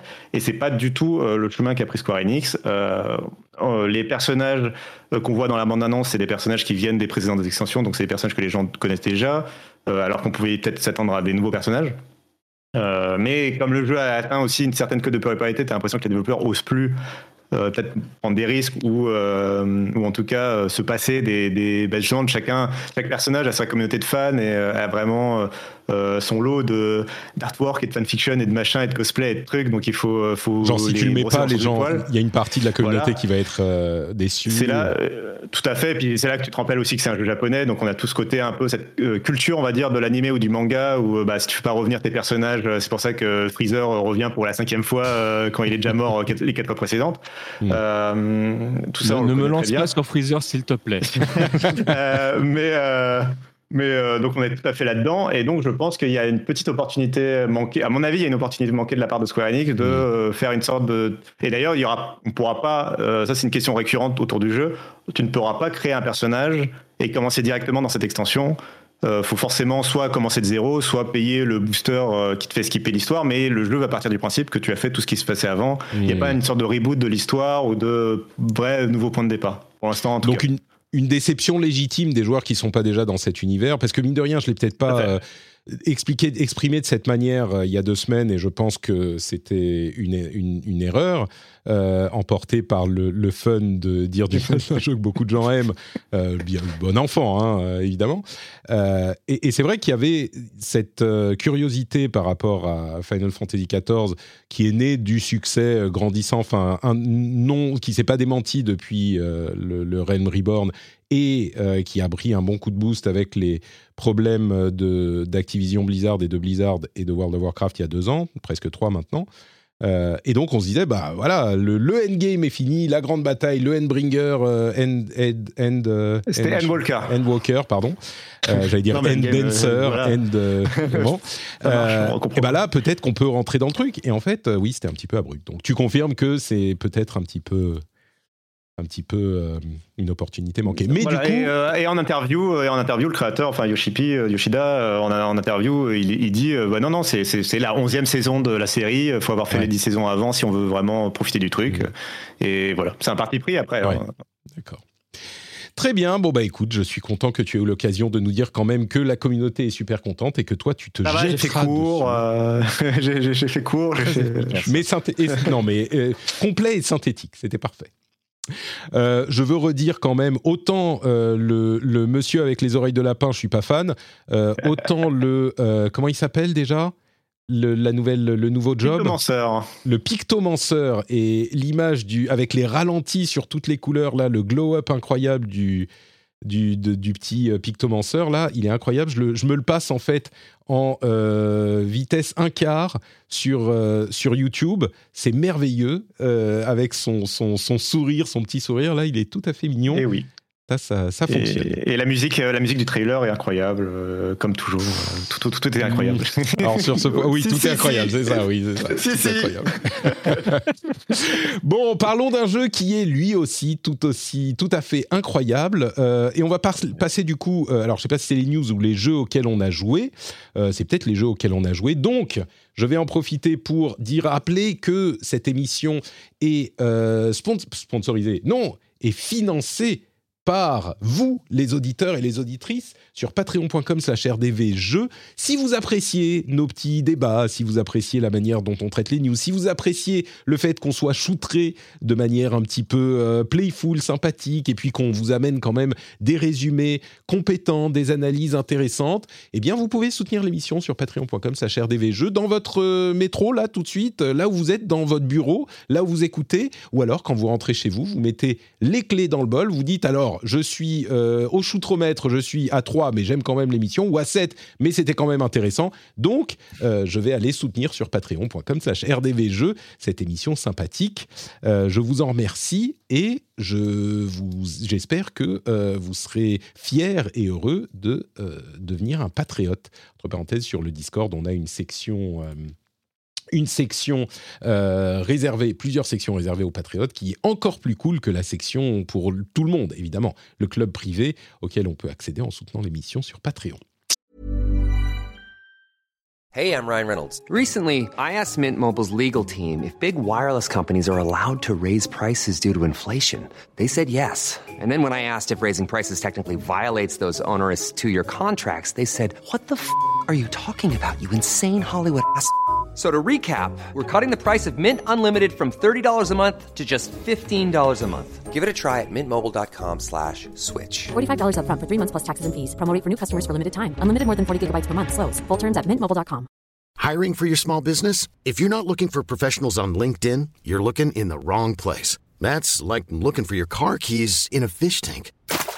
LinkedIn helps you hire professionals you can't find anywhere else, even those who aren't actively searching for a new job but might be open to the perfect role. In a given month, over 70% of LinkedIn users don't even visit other leading job sites. So start looking in the right place. With LinkedIn, you can hire professionals like a professional. Post your free job on linkedin.com slash achieve today.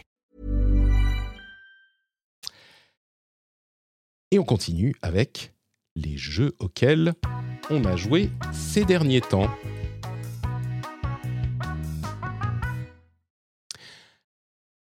Je lis le, message de Cassim sur Twitter où il met de la mesure dans ses jugements.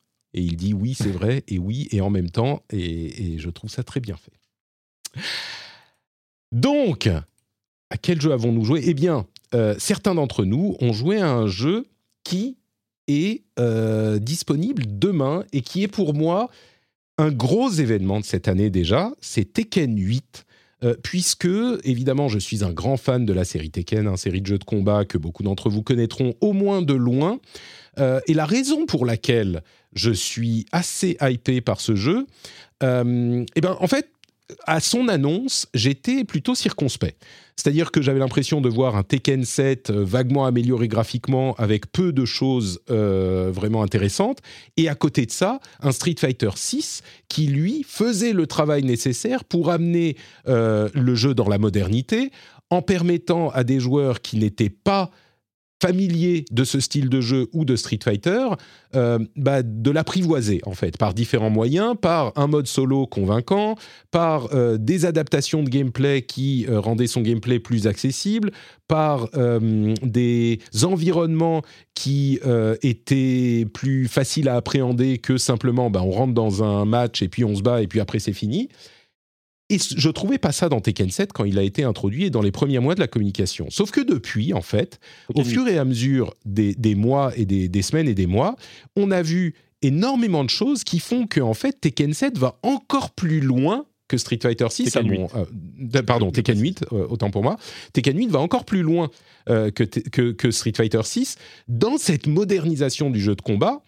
alors bien sûr, les bases du gameplay restent les mêmes, mais il y a plein de choses qui entourent ce gameplay qui sont beaucoup plus accessibles. Il y a une, une grosse campagne solo, enfin une grosse campagne solo.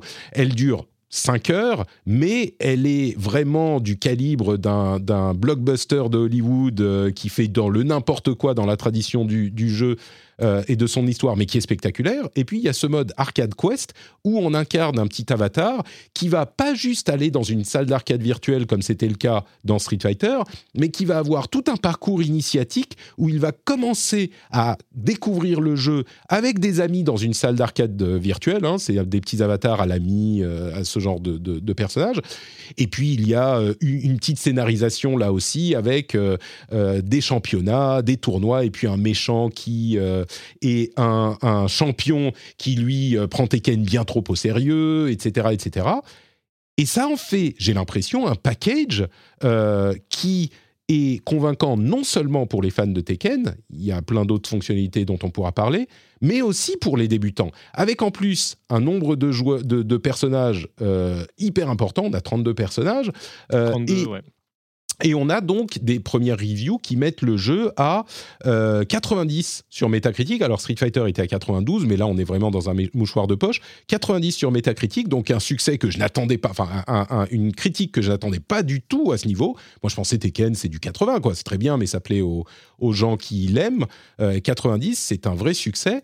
Et du coup, je pense que ça va être le début d'un Iron Patrick, où le parcours de Patrick va être relaté à chaque épisode sur Tekken 8, dès que j'y ai accès tout à l'heure. Mais euh, toi, c'est toi vraiment, parce que moi, je me fais passer pour un spécialiste. En fait, je suis un, un, vague amateur.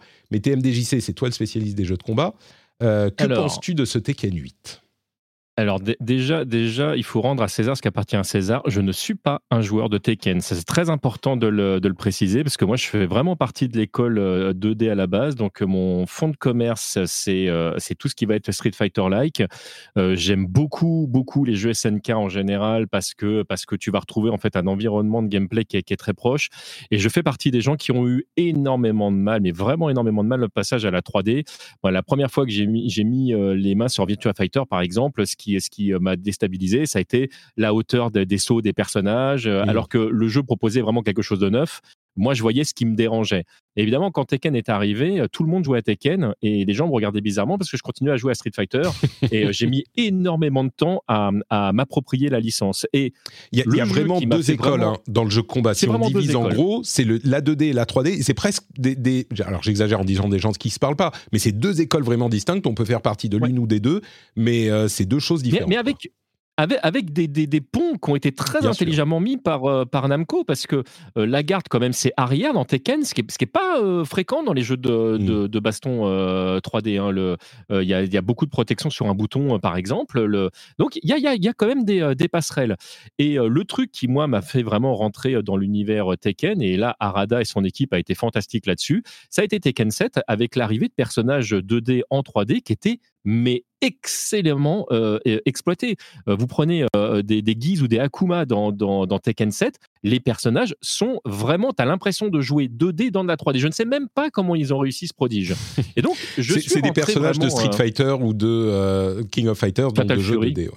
Oui, si tu remontes. Oui, oui ou de, de, King of Fighters, ça, ça, me va très bien aussi. Le, et donc, le, le premier Tekken sur lequel j'ai vraiment passé du temps, ça a été Tekken 7. Donc, j'étais très, très curieux de savoir ce qu'ils allaient, euh, allaient mettre dans Tekken 8. Et clairement, effectivement, dans Tekken 8, on va retrouver des choses qui sont euh, de base dans, Tekken 7, mais ça se réinvente euh, complètement.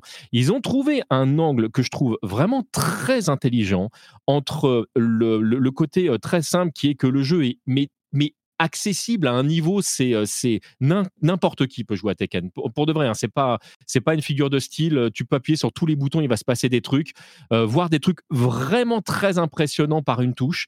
C'est mais par contre, maîtriser le jeu demande toujours autant de temps. il y a une courbe de, de, progression, je trouve, qui est assez dingue euh, sur Tekken 8. Et, là, euh, on a fait que effleurer, euh, effleurer le jeu. Hein. Je veux dire, moi, le, Tekken 8, j'y ai pas passé des centaines d'heures dessus parce que déjà, pour pouvoir jouer à une version complète, bah, tu étais dans une situation très particulière où Namco vérifie ce que tu es en train de faire. Il y a des choses où tu n'as pas le droit d'en parler. Enfin, le, c'est, on est, c'est exactement comme quand on a découvert Street 6 ou, ou Street 5. c'est OK, vous pouvez voir ça euh, pas, on filme pas, on, enfin donc ils font très attention en fait à la communication et, je le, et je le comprends tout à fait parce que le but du jeu c'est de ne pas de ne pas bah, de continuer en fait à maîtriser finalement la communication. Et le premier truc sur lequel je voudrais m'arrêter, c'est que déjà le jeu est beau. Il est vraiment très très beau. Il y a des gens qui se sont mis à comparer justement Street 6, Mortal Kombat 1 et, et, et Tekken 8. Je ne sais pas s'il faut comparer en fait ces, trois, ces trois axes de, communication graphique différentes.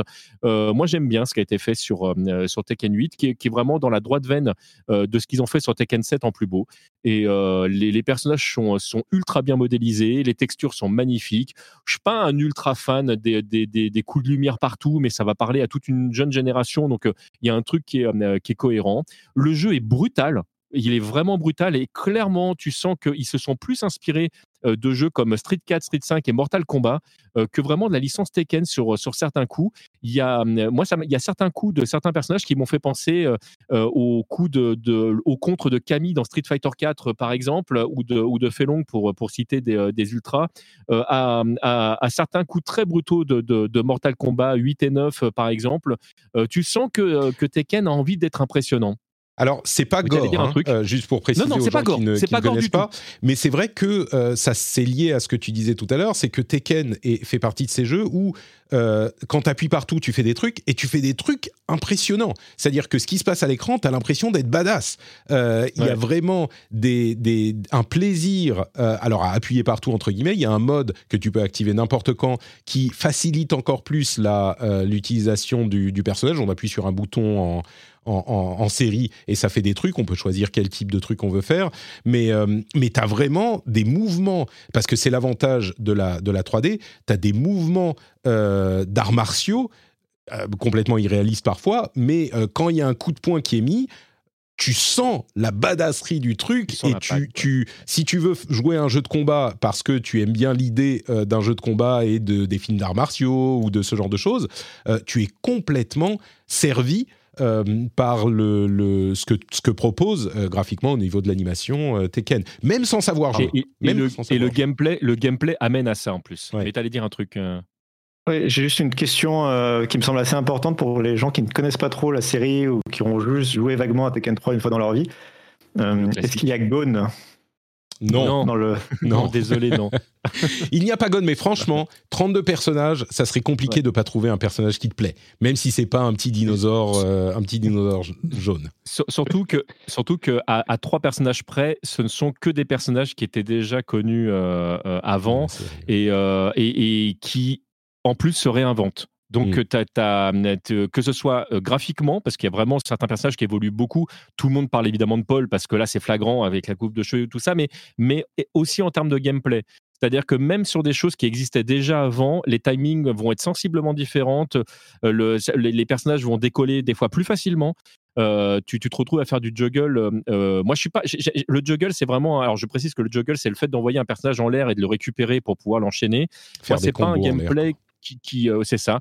C'est pas un, gameplay dans lequel je, me retrouve, mais le fait est que dans Tekken 8, c'est assez facile à mettre en place et j'ai pas l'impression d'être nul, alors que je suis pas un bon joueur de Tekken.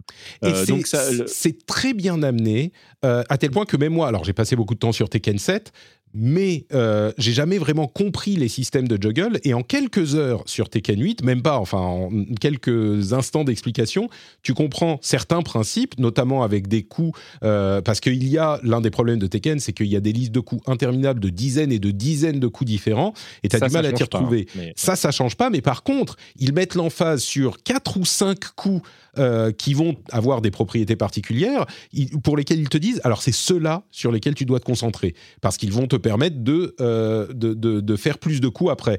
Et du coup, ça te donne une, euh, une, un point de focalisation sur lequel tu dis, OK, c'est cela que je vais devoir essayer d'utiliser. Et c'est beaucoup plus facile de s'en sortir que ça n'était dans Tekken 7, par exemple, où tu avais juste la série de coups qui étaient euh, interminables, dans lesquels tous se ressemblaient. Là, il y a une sorte de hiérarchie qui se fait. Donc, c'est beaucoup plus euh, facile Il y, a ça. Il y a ça, je précise que tu peux allouer des combos à des boutons. Et euh, si jamais tu n'as pas envie de t'embêter avec le gameplay et que toi, euh, une liste mm. de, de, 6 ou 7 techniques te suffisent en fait à jouer, euh, que ce soit avec tes potes ou en ligne, bah, tu peux, tu peux administrer ça directement. Et Street Fighter 6 a, pris le parti de simplifier le gameplay de manière générale avec deux styles de gameplay différents. Tekken 7, Tekken 8 pardon, va plus loin là-dessus en disant, OK, tu es juste un joueur occasionnel et tu as juste envie de, de, de te faire un fast-food rapide, on va te le proposer, tu peux le faire. Si tu as envie de jouer à fond et de connaître ton personnage à fond, tu peux le faire aussi. C'est très intelligent, je trouve. Il faut euh, préciser le fonctionnement de ce, de ce mode parce qu'effectivement, certains d'entre vous vous souviendront de la description que j'avais faite de, de ce mode moderne dans Street Fighter, qui est un mode qui est compétitif. C'est-à-dire que l'idée, en tout cas, c'est qu'en utilisant ce mode simplifié, où on n'a pas besoin de faire l'écart de cercle et, juste une direction avec un, un, bouton, ça fait des coups spéciaux, et eh ben ce mode-là a comme ambition d'être aussi compétitif que le mode classique où il faut faire les quarts de cercle. Ça, c'est dans Street Fighter. Dans Tekken, euh, c'est pas la même chose. C'est-à-dire que c'est un mode qui est extrêmement simplifié, qu'on peut activer à n'importe quel moment dans les combats, si on a le bouton pour. Euh, et s'il est activé, eh ben on appuie sur, sur le bouton plein de fois, ça va faire des combos. Mais par contre, l'ambition de ce mode-là n'est pas d'être compétitif. C'est-à-dire que c'est pour s'amuser. Euh, mais par contre, si vraiment on veut maîtriser son personnage, il faudra euh, apprendre le fonctionnement classique du personnage. Mais pour s'amuser et pour débuter, même peut-être pour utiliser un personnage qu'on ne connaît pas, euh, pour en avoir un petit peu le, sentiment est-ce qu'il est cool ou pas, ça fonctionne. Et il comprend les timings. Mm. Et il comprend les timings parce que le fait de, de, voir le personnage faire certains mouvements euh, à, certains moments, quand vous appuyez vous comme un bourrin sur votre manette, fait que euh, bah, vous finissez par dire ah mais en fait j'ai pas besoin d'appuyer à ce moment-là. Si jamais vous êtes un peu observateur, le, fait de voir la machine jouer euh, va vous aider. D'ailleurs, je, précise, puisqu'on est en train de parler de ça, qu'il y, a un mode en fait où on peut se battre contre une sorte de, fantôme de soi-même où la machine joue comme vous pour euh, comprendre en fait de vos erreurs. Et ça, c'est très intelligent et de, de, pouvoir revenir en arrière et de dire tiens, toi, tu as appuyé là-dessus, mais tu aurais pu faire autre chose. Et de proposer en fait un panel de coups mis à disposition. Alors ça, je trouve que c'est d'une intelligence euh, en fait, l'idée est tellement simple. Elle, elle, est, elle, est, tellement logique qu'on se dit mais pourquoi personne avait eu hmm. l'idée avant? C'est-à-dire qu'on fait un replay d'un match on fait un replay d'un match qu'on a joué ou joué contre un, contre un ennemi euh, virtuel. Ou contre l'IA, vous pouvez le faire contre l'IA. Et à un moment, si par exemple on a fait un match en ligne et il y a un coup qui nous battait en permanence, bah on va revenir dans ce match-là spécifique et l'ordinateur, enfin le jeu, va nous suggérer un coup pour contrer euh, le, coup qui nous a pas Il y a un petit coup avec euh, le, des, possibilités de. Euh, J'aimerais qu'on J'aimerais qu'on parle un peu euh, des, de la majorité des joueurs qui nous écoutent, je pense, qui sont des joueurs qui ne sont pas très fans de jeux de combat. Peut-être qu'ils ont joué à Street Fighter, ou peut-être il y a longtemps à Tekken, peut-être qu'ils adorent Gon, comme, euh, comme euh, Cassim ici. Non mais Cassim a, cité Tekken 3, mais c'est le Tekken ah que bah, les gens citent le plus souvent quand d'une certaine génération pour dire moi j'ai joué à Tekken, c'était Tekken 3. Oui, complètement. Bah c'est le, le, jeu de la génération PlayStation 1. C'est ça. Du coup, pour ces gens-là, euh, est-ce qu'on peut parler un petit peu du mode arcade quest, du mode euh, story euh, tout bêtement? Et puis, en général, la vision du jeu par rapport à ces gens-là. Est-ce que tu as apprécié ces, ces modes-là? C'est, Ouais, alors, le, moi, moi, je suis, un gros fan de Nanar, euh, et au même titre que, euh, que j'ai adoré euh, faire le mode histoire de, de, Mortal Kombat, le, le, mode histoire de, de, Tekken 8, en fait, il est complètement dans la droite veine de, Tekken 7, c'est-à-dire qu'en fait, l'histoire prend vraiment la suite. là, c'est tu, tu peux pas faire plus la suite de Tekken 7. Hmm. Et, et bah, il y a. Alors, je vais volontairement ne pas spoiler du ah tout. Ah oui, bien sûr. Euh, parce que euh, voilà, c'est et puis de toute façon, euh, clairement, on nous a demandé de dire non, on ne dit rien, donc je ne dirai rien. Mais il faut que vous sachiez que voilà, il y a un personnage important de l'histoire qui est, qui est plus là, que ça occasionne quelque chose de, de, neuf dans les protagonistes qui sont en place. Alors on sait très bien hein, qu'il y a la guerre des, des, des Mishima, ça, ça, ça, ne se réinvente pas, et que c'est toujours au centre du, du mode histoire. Mais là, ça va pousser le voilà, c'est voilà, c'est en fait c'est le fond de commerce euh, de, Tekken. Et, euh, et, là ça va amener euh, de nouveaux personnages à, arriver et, de voir qu'en fait finalement peut-être que parmi ces nouveaux personnages ils étaient là en fond mais en fait on savait pas qu'ils existaient quand même. Notamment le personnage qui est joué par Vincent Cassel on aura l'occasion d'y revenir tout à l'heure. On va découvrir que Eyashi avait une fille illégitime qui va être donc dans le, dans le, dans le lore également. Et moi, cet aspect-là, j'ai bien aimé. Alors, je, je, répète que je suis pas difficile que euh, le scénar ne réinvente pas la roue, hein, ne vous attendez pas euh, à autre chose que, que du, euh, que du Tekken. mais du scénar de jeu de combat, hein, clairement. C'est ça, c'est ça. C'est, on, est, on est des fois dans du niveau de, de, Street 5, petite dédicace à la rencontre de, de Ryu et Dalsim, où Ryu dit je, Ah, je sais pas où j'en suis, et Dalsim qui dit Je vais t'aider, on n'a qu'à se battre. Et voilà, ça c'est le scénar, hein, grosso modo. voilà, ça, ça va. Il y a des moments où il y a deux personnages qui sont en train de se parler, tout d'un coup, le, le, le combat démarre, tu te dis ils se disent pas bonjour d'abord. c'est euh, euh, le, le, le, club échangiste. Ah, mais on s'embrasse pas avant, d'accord, on dirait. C'est un peu ça le, domaine du jeu de combat. Euh, mais si on, si on est capable de mettre son cerveau de côté là-dessus, euh, c'est des barres de rire et, et, on a envie de savoir où ça va aller et on a envie de savoir bah, jusqu'où va l'histoire et qui va gagner véritablement à la fin. Est-ce que c'est entre guillemets, parce que là c'est très relatif, est-ce que c'est les gentils et les méchants? Il y a des personnages qui étaient censés être morts finalement qui ne le sont pas. Hein. ça aussi, c'est un petit peu. On parlait, on a cité Marvel tout à l'heure, mais c'est ça, c'est Tekken. Il faut, il faut accepter que bah, peut-être que certaines mamans, certaines, certains personnages, que non, ils sont là à nouveau. Et voilà, pour répondre à ta question, j'ai beaucoup aimé.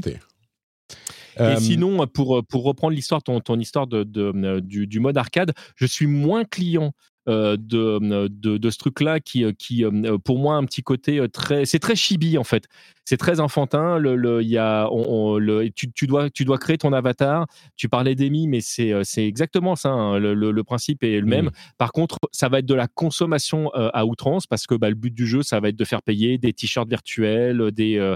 Il des faut, faut, habiller ton personnage. Et si tu veux qu'il soit stylé, bah, il vaut mieux acheter l'édition ultra collector où tu auras des trucs en plus que les autres pourront pas avoir ou, euh, voilà, on est plus dans, dans, cet aspect-là. Ce qui n'empêche que le gameplay fonctionne très bien. Si jamais tu parles de, gameplay supplémentaire, ils ont rajouté des trucs à la, ils ont repris Tekken Ball par exemple, euh, qui est totalement anecdotique, mais qui vont, qui va plaire à des gens comme moi. Là, tu parlais de Tekken 3 tout à l'heure.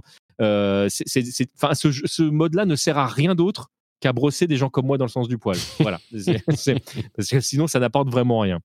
Euh, je ne sais pas si j'ai répondu à ta question. Là oui, donc euh, bah, on va s'avancer doucement vers la conclusion. Euh, au final, est-ce que c'est autant une réussite que l'impression que j'en ai Bon, c'est difficile peut-être de juger de l'impression que j'en ai, mais est-ce que tu dirais que c'est effectivement une réussite et qu'on peut le recommander à à peu près Parce que le truc, c'est que je suis à peu près convaincu que les fans de Tekken ou les fans de jeux de combat vont le check out. Ils vont aller voir ce que c'est. Euh, les fans de Tekken vont se mettre à fond dessus. Les fans de jeux de combat vont aller regarder ce que c'est.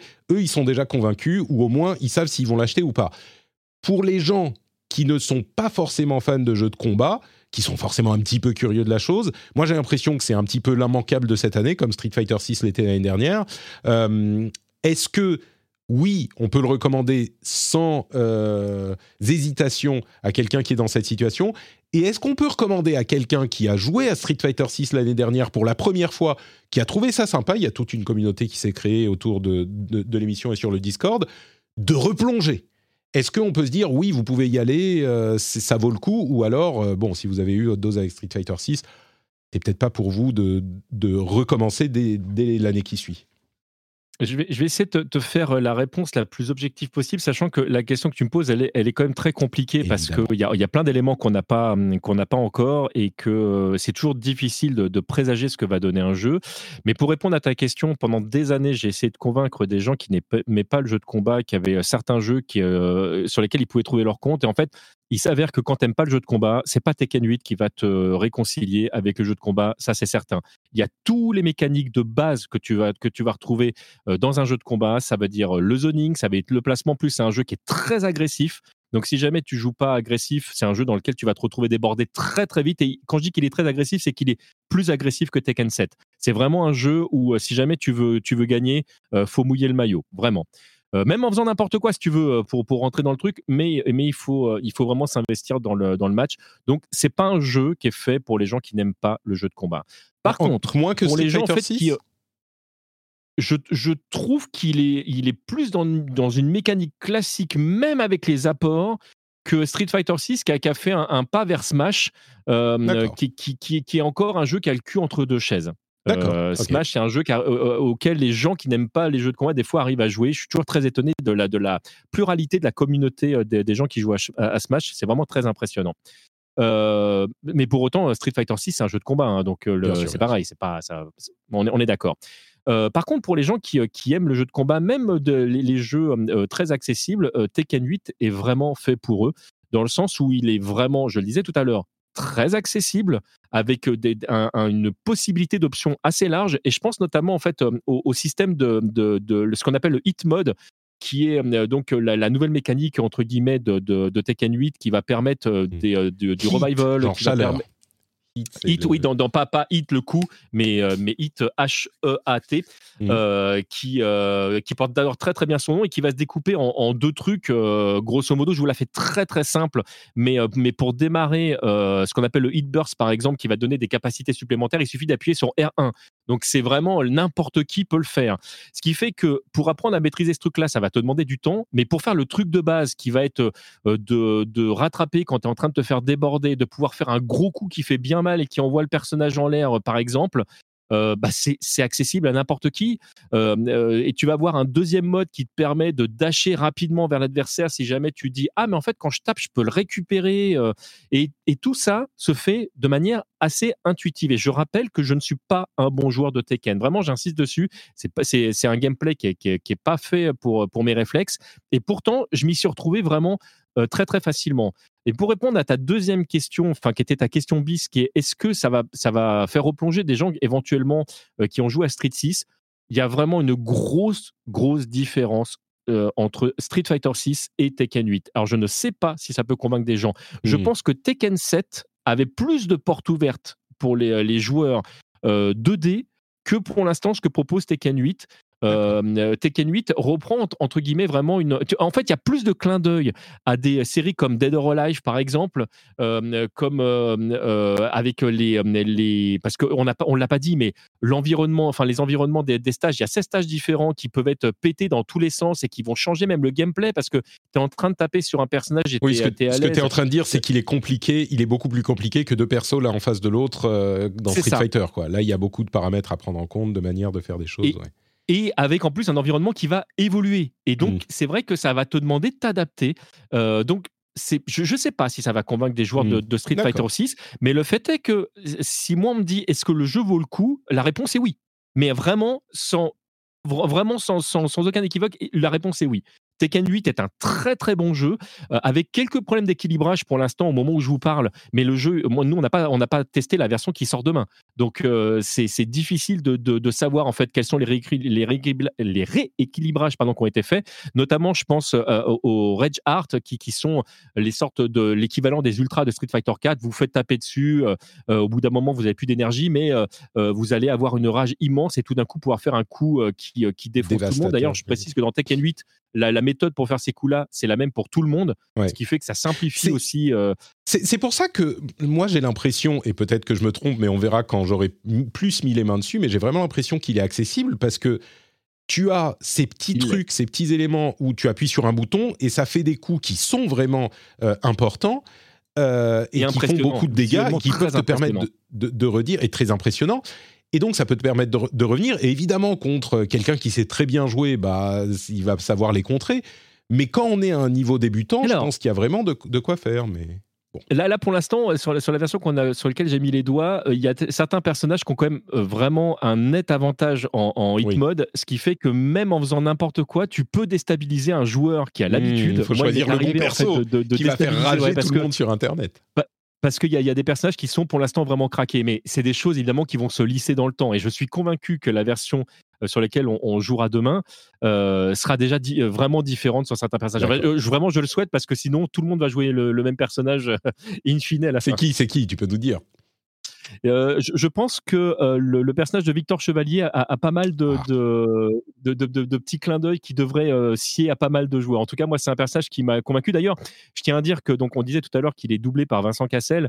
moi, les personnages qui parlent français dans les jeux de combat, parce que je suis de la vieille école, j'ai toujours un peu de mal. Et depuis Lily, en fait, je sais pas comment ils ont fait. Namco, mais, mais ça passe très bien. Et même les, les, trucs où on l'entend parler français en, en, se disant Ah, mais ben, en fait, tu étais là, tu, même tu répètes certaines phrases après mmh. lui en mode ultra badass, ça passe très bien. Franchement, c'est. Si tu le dis. Moi, j'étais pas convaincu par son sa petite interview, mais peut-être, peut-être.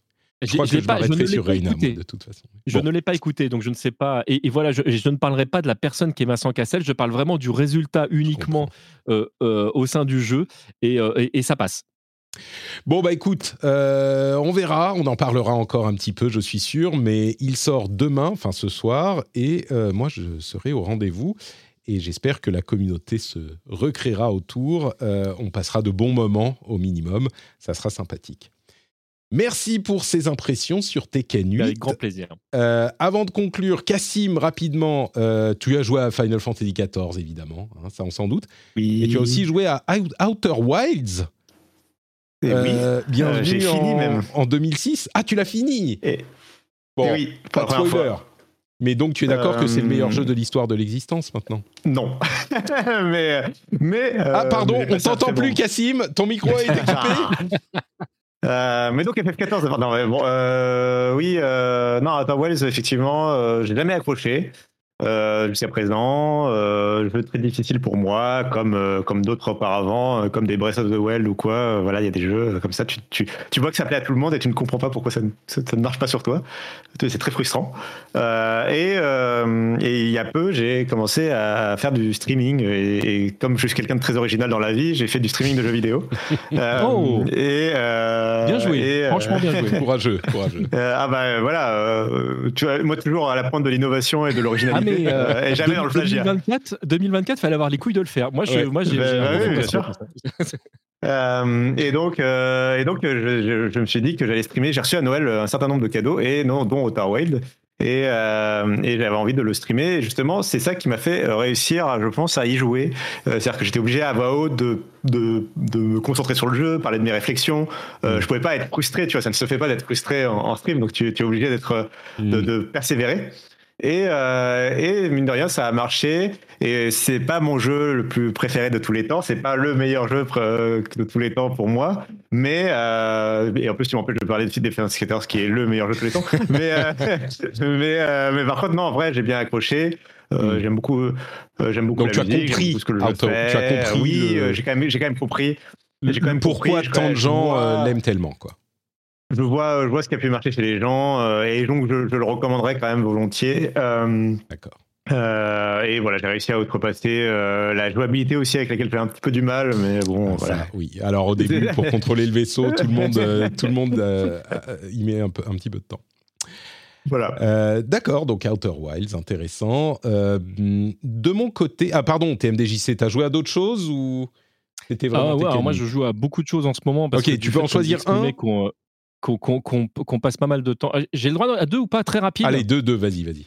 Allez, alors deux, très rapides. J'ai passé euh, beaucoup de temps sur un jeu auquel au départ je n'attendais rien, qui est euh, Eastward, euh, qui, est, qui, est, un, enfin voilà, un, RPG ah, tout simplement. Il y a un an et demi, quelque chose comme ça. Ouais, c'est ça. Ouais, ouais, il, y a, il y, a, il y, a, là maintenant une édition physique. Alors, du fait de, de bosser avec Just for Games, je, je, je teste pas mal de, de, jeux, des fois, qui sont passés à côté de mon radar parce que pas le temps, etc. Mais là, l'édition physique sort et, euh, bah, je teste le jeu pour euh, euh, pour le podcast. et nous aussi, d'ailleurs, on stream en 2024. D'ailleurs, je tiens à le dire. Nous, on est des fous. On est des fous dans notre tête. Et, franchement, j'en attendais rien. Je me disais, c'est un jeu, je, teste, je vois, après, je passe à autre chose. Et en fait, je l'ai toujours pas fini au moment où où je où j'en parle et c'est vraiment j'aime l'histoire, j'aime les graphismes, j'aime et je suis vraiment tombé dedans. Et euh, donc, bah, du coup, j'ai passé beaucoup trop de temps parce que j'avais d'autres jeux à tester et à chaque fois, je revenais dessus en disant, mais tiens, je voudrais bien savoir comment ça avance quand même l'histoire. Et, euh, j'y ai joué sur Switch et le fait est que le jeu, en plus, il est accessible vraiment euh, graphiquement, que ce soit quand tu joues sur ta télévision ou que tu joues dans le train. Et ça, c'est un gros plus parce que tu as des jeux quand même aujourd'hui qui sortent sur Switch et tu te dis, mais comment les gens peuvent y jouer sur un petit écran parce que bah, c'est injouable. Et là, ça le fait, ça le fait très très bien et, j'aime vraiment beaucoup. Et le deuxième jeu sur lequel j'ai passé pas mal de temps, c'est Vernal Age, qui est Vernal Age, qui est, qui est un, jeu. Ouais, c'est un, petit jeu. Hein. C'est pas c'est pas un jeu qui qui c'est pas un triple A. C'est un jeu qui de mémoire est vendu 35 euros. Tu vois, c'est vraiment un un truc qui est, qui est très accessible et grosso modo c'est un, un run and gun à l'épée euh, pour, te, pour te donner. Euh, et euh, pareil, ce jeu-là a quelque chose d'assez addictif parce qu'au départ tu lances le truc en te disant tu te disant bon bah voilà j'avance je tape j'avance je tape il y, a tout un aspect platformer qui, qui, est très présent et puis en, gros, c'est un Metroidvania, quoi. Mmh. Et, et, je suis tombé dedans, pareil, parce que je, me disais, ouais, je, teste ça rapidement en disant ça j'aime, ça j'aime pas. Et, bah, c'est le genre de jeu qui, qui, qui très discrètement t'attrape. Et puis quand tu essaies de partir, de, de, faire autre chose, tu fais ah, je, suis accroché, qu'est-ce qui se passe? Voilà, donc je, je, parle de ce jeu-là parce que c'est un jeu qui est pas très connu et qui me plaît. Vernal Edge, on mettra les liens et les noms des jeux auxquels on a joué ces derniers temps dans les, la newsletter. Comme ça, vous aurez tout euh, dans la newsletter. Vous pouvez vous y abonner sur notrepatrick.com ou sur, dans les notes de l'émission, tout simplement. De mon côté, euh, bah, j'ai repris Spider-Man 2, figurez-vous, euh, ah. que je n'avais pas fini. Et je ne vais pas passer deux heures dessus, mais j'ai en fait je me suis dit bon il faut que je le finisse euh, parce que c'est pour voir ce qui se passe dans le jeu etc c'est quand même mon jeu préféré de l'année dernière. Euh, et, donc je me suis enchaîné la les euh, de l'histoire principale. Sans faire quoi que ce soit autour parce que je me dis je veux le finir donc je fais. C'est quand même assez indigeste quand on ne fait que l'histoire principale il y a beaucoup de combats qui deviennent bien trop longs à force. Euh, l'histoire est pas hyper inspirée. Je dirais pas que tout à coup le jeu devient mauvais, hein, loin de là, j'y prends encore du plaisir. Mais par rapport à ce qui se passe, j'irai dans les 5-10 premières heures, euh, on est un ou deux crans en dessous. à, tel point que si je l'avais fini, bon, je l'ai pas fini, donc euh, j'ai jugé sur ce que j'avais, mais si je l'avais fini en 2023, je sais pas s'il serait pas descendu d'un ou deux crans euh, dans mon classement. Hmm. Euh, ça reste un très bon jeu, mais clairement, on n'est pas au niveau des deux premiers. Quoi. Cassim qui l'avait testé. non, mais je, je suis d'accord. je suis assez d'accord avec ton analyse. Après, je pense que le jeu est vraiment conçu pour que tu fasses quelques missions secondaires entre chaque mission principale. Même, il te t'amène, il te, il te, pousse même à le faire. C'est dans l'ADN de la, du jeu. Euh, même si je comprends l'idée de, de, vouloir faire la quête principale pour pouvoir finir le jeu, pour avoir l'histoire, quoi. Euh, mais clairement, le jeu n'est pas fait penser, penser comme ça, et ça peut être considéré comme un défaut hein, pour le coup. Mais, euh, mais, mais, c'est son choix. T'as complètement raison. Il est pas... Que ce soit dans les, dans, les, dans les dialogues, que ce soit dans les costumes qui sont débloqués parce que tu sais que tu, tu vas avoir tel ou tel truc. Enfin, c'est vrai que tout est fait pour que, pour que tu passes ton temps en fait à explorer toute la map. Ah oui, oui, complètement. Et il te rajoute des trucs. Enfin, à un moment, tu te dis, bon, c'est bon, t'es pas obligé de encore, euh, genre, t'es à, à, deux heures de la fin du jeu, il te rajoute. Enfin bon, mais, mais oui, disons que j'y joue d'une manière pour, qui n'est pas, il n'est pas conçu pour être fait comme ça, ça se sent très clairement. Donc forcément, c'est un peu indigeste parce que je m'enchaîne les plats principaux sans faire de pause, je dirais. Euh, mais bon, il n'empêche que c'est pas une manière complètement illégitime de, de l'envisager non, plus et que bon donc voilà sur Spider-Man 2 je l'ai pas encore complètement fini. Je vous dirai j'espère la semaine prochaine que ça sera bon encore qu'il y a Tekken qui arrive donc euh, voilà. Euh, et, je dois mentionner que je crois que je suis arrivé au bout de mon aventure sur euh, euh, Warcraft Rumble. Peut-être que j'y reviendrai un jour, mais bon, là, au bout de, je sais pas, 3 mois, 4 mois, 5 mois, 6 mois à y jouer très régulièrement, euh, bah, je crois que je suis au bout. ce qui n'est pas du tout un problème. Hein. J'y ai passé beaucoup de temps et j'ai beaucoup apprécié le, temps que j'y ai passé. mais là, ça m'amuse moins, ça devient, la progression est un peu moins, c'est normal, un peu moins rapide, parce que je suis arrivé à un niveau plus élevé et puis il faut bien qu'il y ait un endgame à un moment.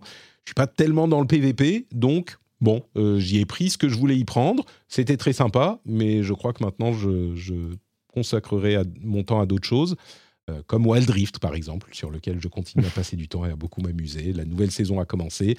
L'avantage de Wild Rift, c'est que c'est vraiment le plaisir de League of Legends, mais t'as pas besoin d'y passer, d'y consacrer, d'en prévoir une heure. Si tu as 30 minutes, c'est bon, même 20 minutes parfois. Euh, et League of Legends, bon, bah, je me rends compte que euh, si je veux passer du temps à faire d'autres choses, étant donné que j'ai deux enfants à travailler, etc., j'arrive pas à, passer. Ce qui se passait en fait les, derniers mois, c'est que ma femme avait énormément de travail et donc travaillait beaucoup le soir. Et elle en a moins maintenant, et donc on essaye de passer un petit peu de temps ensemble, euh, le soir en particulier. Et donc, j'ai moins de temps à consacrer à LoL. Je continue à vouloir passer du temps, mais je me rends compte que bon, bah, une partie de Wild Rift, c'est plus facile à, caser avant d'aller dormir qu'une partie de LoL. Donc on verra ce que ça donne. Et puis, mais je continue à suivre LoL et la Carmine en, LEC qui malheureusement euh, fait un, très mauvais départ. Je l'avais pas mentionné, mais euh, les Worlds vont avoir lieu en Europe et en France, à Paris. Euh, il y aura une partie en Allemagne, une partie en France, enfin à Paris, et une partie à Londres. Peut-être qu'on ira voir ça ensemble si on trouve des places, si je suis à Paris, pour entre fans de, de, l'émission, enfin de la communauté de l'émission, ça serait sympa. Donc il est temps de vous mettre à LoL pour participer à cette aventure. Et on passe à la fin de l'émission. Euh, quelques sujets à couvrir encore. Est-ce qu'on a du temps ou est-ce que tout le monde doit filer? Parce qu'il est quand même tard là, que je vois comment on gère. Euh, moi, je dois pas trop trop tarder, mais euh, mais on peut quand même euh, traiter quelques sujets, notamment le premier dans la liste me semble important quand même mentionner. D'accord, euh, très bien. MDJC, ça va? T'as encore un tout petit peu de temps aussi? Je, je, je, je peux rester encore un peu. Euh, il n'y a pas que Tekken qui sort demain, il y a aussi Like a Dragon Infinite Wealth, donc... like a Dragon C'est ça, exactement. qui a lui aussi, alors on est à 89 sur Metacritic, qui semble-t-il est excellent lui aussi, et qui sort demain. Donc, alors si je peux me permettre, j'ai découvert l'existence, enfin non pas l'existence du jeu, j'ai découvert la sortie du jeu il y a trois jours. Euh, ah, moi, pour moi, il sortait, il sortait genre à l'été, il sortait dans, enfin, oui. il avait même pas de date de sortie, quoi. Et euh, il faut préciser du coup que c'est Yakuza 8 euh, parce que les gens ne savent pas, enfin que c'est pas clair, personne ne comprend la licence. Il y a un jeu Yakuza qui est sorti il y a trois mois qui est pas le même, qui a pas du tout le même nom. Euh, voilà, donc là c'est le vrai Yakuza 8. Si vous avez joué avec Ichiban il y a genre deux ans et que vous avez rien suivi, que vous comprenez rien à la licence Yakuza, c'est bon, c'est la suite, c'est ça, c'est le truc là qui est en train de sortir. qui sort demain, littéralement. Oui, qui sort demain. Mais, voilà. mais qui a priori quand même est une porte d'entrée pour ceux qui n'ont pas fait les jeux précédents, peut-être plus accessible au niveau du scénar, parce que. Alors le 7 était plutôt ça. Le 8, euh, ça. te ramène euh, Kiryu. Euh, c'est peut-être un petit peu, je sais pas. Mais en tout cas, il faut est très voir comment ils vont raconter le truc. Ouais. et puis, il faut préciser qu'au contrairement aux autres Yakuza, le 7 et le 8, avec Ichiban en tant que héros principal, sont des jeux en tour par tour. C'est du jeu de rôle tour par tour. donc, c'est pas du combat en temps réel. bon, vous savez maintenant. et puis, je mentionne aussi que Suicide Squad sort la semaine prochaine. Ça s'enchaîne. Hein. Même si je vous avoue que pour Suicide Squad, je suis encore, euh, on va dire. Euh, bah, moi, j'ai un peu peur que, au-delà de la qualité, euh, on va dire objective du jeu, j'ai un peu peur que ce soit la tête de Turc, quoi qu'il arrive, un peu condamné à mm. l'avance. Même façon, enfin, je pense qu'il va être encore plus critiqué que sa qualité réelle, même si même sa qualité réelle est pas si incroyable que ça, tu vois. Mm. je pense qu'il va en plus euh, ça tirait les foudres de, de, ce côté jeu service et tout. Enfin bref, il est un peu déjà parti pour perdre quoi. Ah, un petit peu, mais, mais le, le truc cette phrase. il est parti pour perdre. Euh, j'ai envie d'en faire un t-shirt. on, on, en parlera la semaine prochaine euh, peut-être. Euh, ouais, il y a des, des des problèmes euh, avec ce jeu et des qualités. C'est ça qui est, qui est intéressant, mais on en parlera la semaine prochaine. Euh, on a un classement des euh, jeux, des meilleures ventes PlayStation dans différents pays qui a été révélé par euh, Sony dans les différentes régions, aux États-Unis, enfin en Amérique du Nord, en Union européenne et au Japon pour PlayStation 5, PlayStation 4 et en free-to-play, PlayStation 4 et 5. ce que j'ai retenu de ce classement, qui est assez intéressant, c'est que d'une part, sur PS5, Hogwarts Legacy a dominé premier, second et second dans les trois régions. Une, domination incroyable. Euh, on parlait.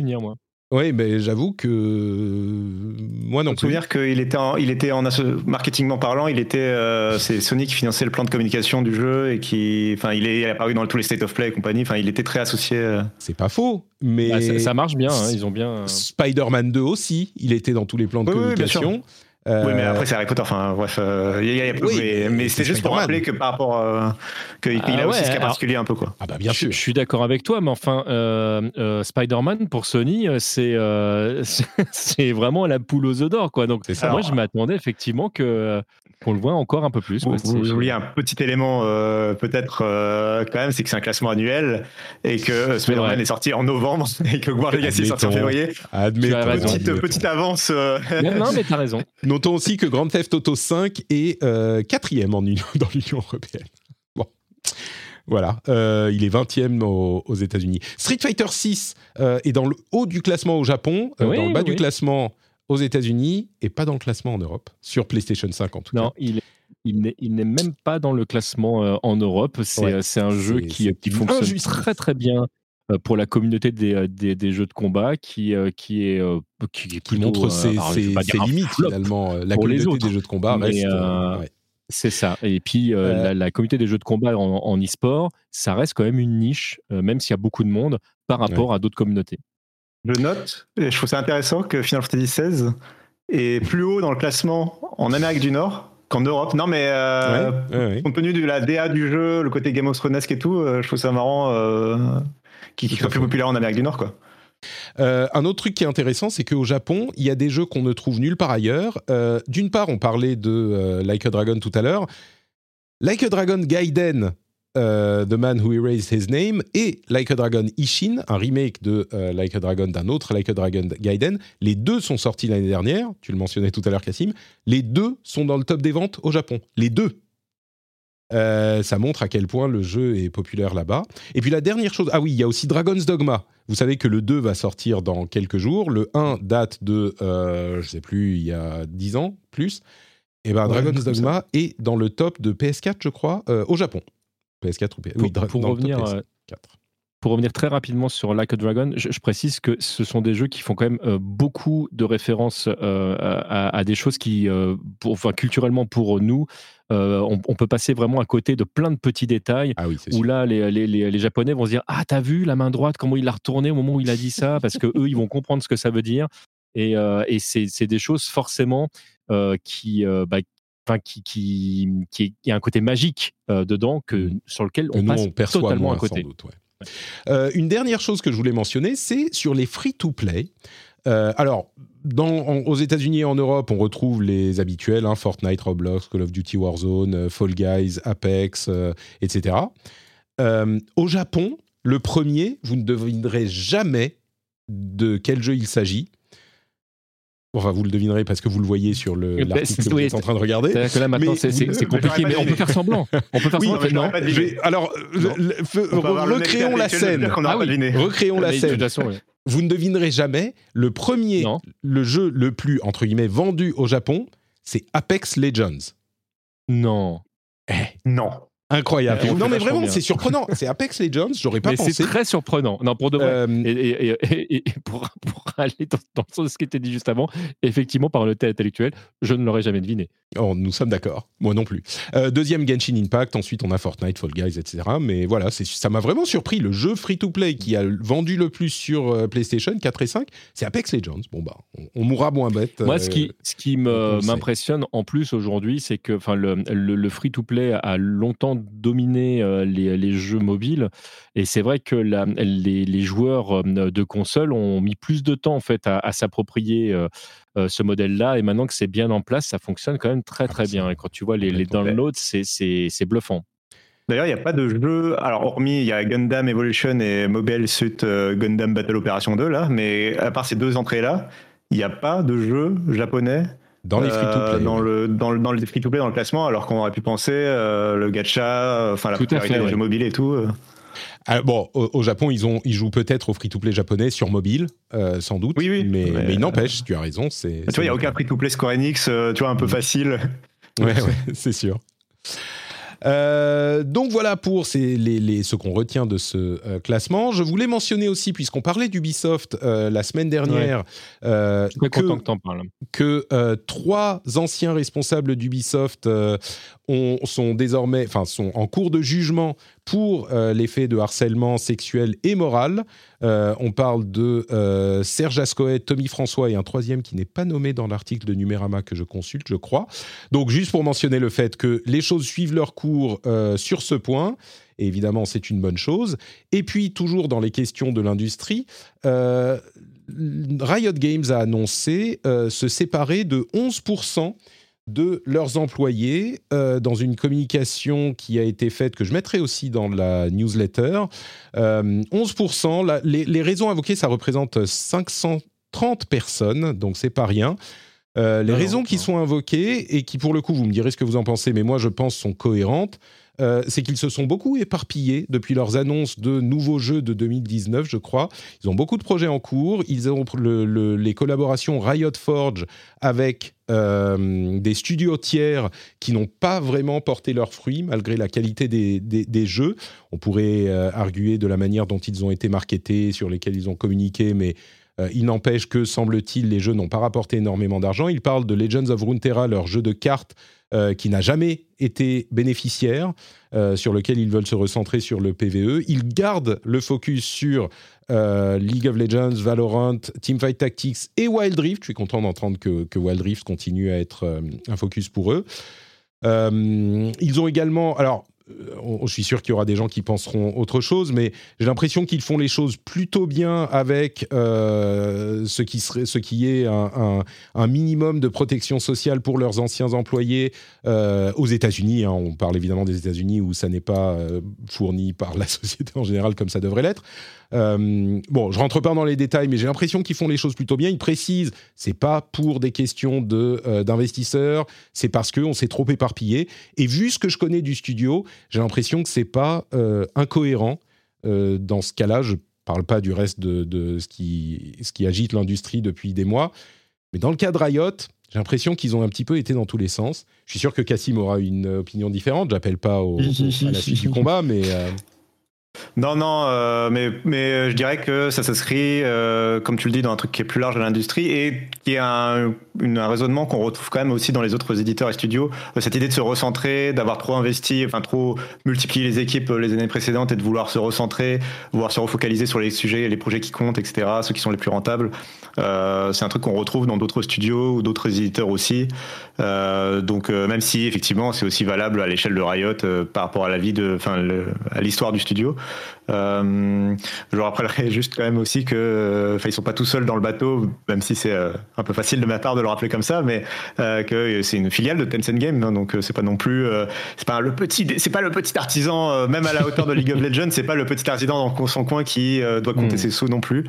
mais ça, je pense que personne, ne, personne ne, dirait ça, tu vois. Même eux, ils sont très clairs. Non, non, mais parce que League of Legends c'est de l'agro par essence, mais je pense que tout le monde n'est pas forcément conscient non plus que derrière c'est Tencent, Tencent Games non plus, donc c'est vraiment, c'est quand même un paquebot, quoi.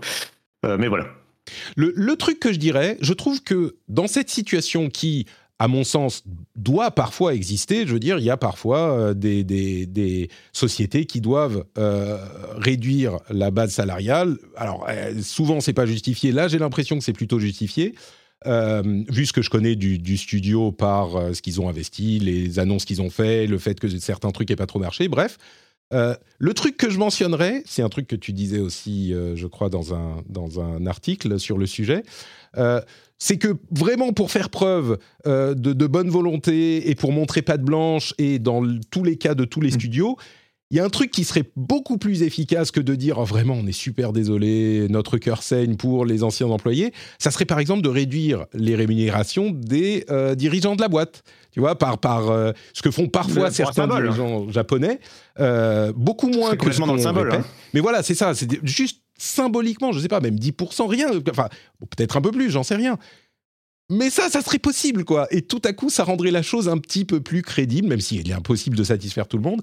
Bon, voilà. même si je trouve que Riot fait plutôt bien les choses là, bon, bah, il y a ce dernier pas qu'il ne semble pas vouloir. Euh, ça, me rappelle toujours, euh, ça me rappelle toujours cet extrait du premier film Shrek avec euh, le personnage de Lord Farquaad qui dit c'est un sacrifice. certains d'entre vous vont mourir, mais c'est un sacrifice que je suis prêt à prendre. c'est vraiment. C'est marrant, que tu cites Shrek parce que c'est un, peu l'image que, que ça me fait. Euh, je, moi, je ne vais, je vais pas commenter là-dessus parce que je connais pas en plus les, détails de, de, de, l'histoire en elle-même et, euh, et, à quel point en fait il était important de, réduire les. Est-ce que c'est justifié ou pas ce qu'il disent Voilà, c'est compliqué de répondre là-dessus, mais tu, tu, tu, as dit un truc et que c'est un truc que tu retrouves dans, dans toute l'industrie en général et pas que dans le monde du jeu vidéo. Et c'est euh, il y a des moments, il y a des projets qui, qui prennent beaucoup d'espace et puis tu as besoin d'équipes plus réduites après. Euh, et, c'est là que tu vois que l'être humain n'est que de la manœuvre à certains moments. Et, euh, là, la, problématique que tu souffres, euh, que, que, tu, mets en, lumière, elle, elle, sort même du cadre de, du jeu vidéo ou même de, l'industrie. C'est qu'est-ce qu'on décide d'accepter ou pas de manière sociétale. Et là, effectivement, tu peux te dire que, bah, au vu de ce qui se fait ailleurs, oh, c'est pas les pires. Mmh. Ils ont eu un petit mot gentil. le, c'est, mais après, euh, après est-ce qu'on est, qu'on est d'accord avec, euh, avec le principe? Est-ce que est qu'effectivement, il n'aurait pas été euh, intéressant que, bah, que ce soit ceux qui avaient le plus qui gagnent effectivement un peu moins et, et de, éventuellement même de pouvoir garder les effectifs et de les mettre sur, sur d'autres d'autres liens? C'est là, on sort même du cadre de l'émission et on est parti pour un autre podcast de deux heures où on aura pas ça, d'échanger.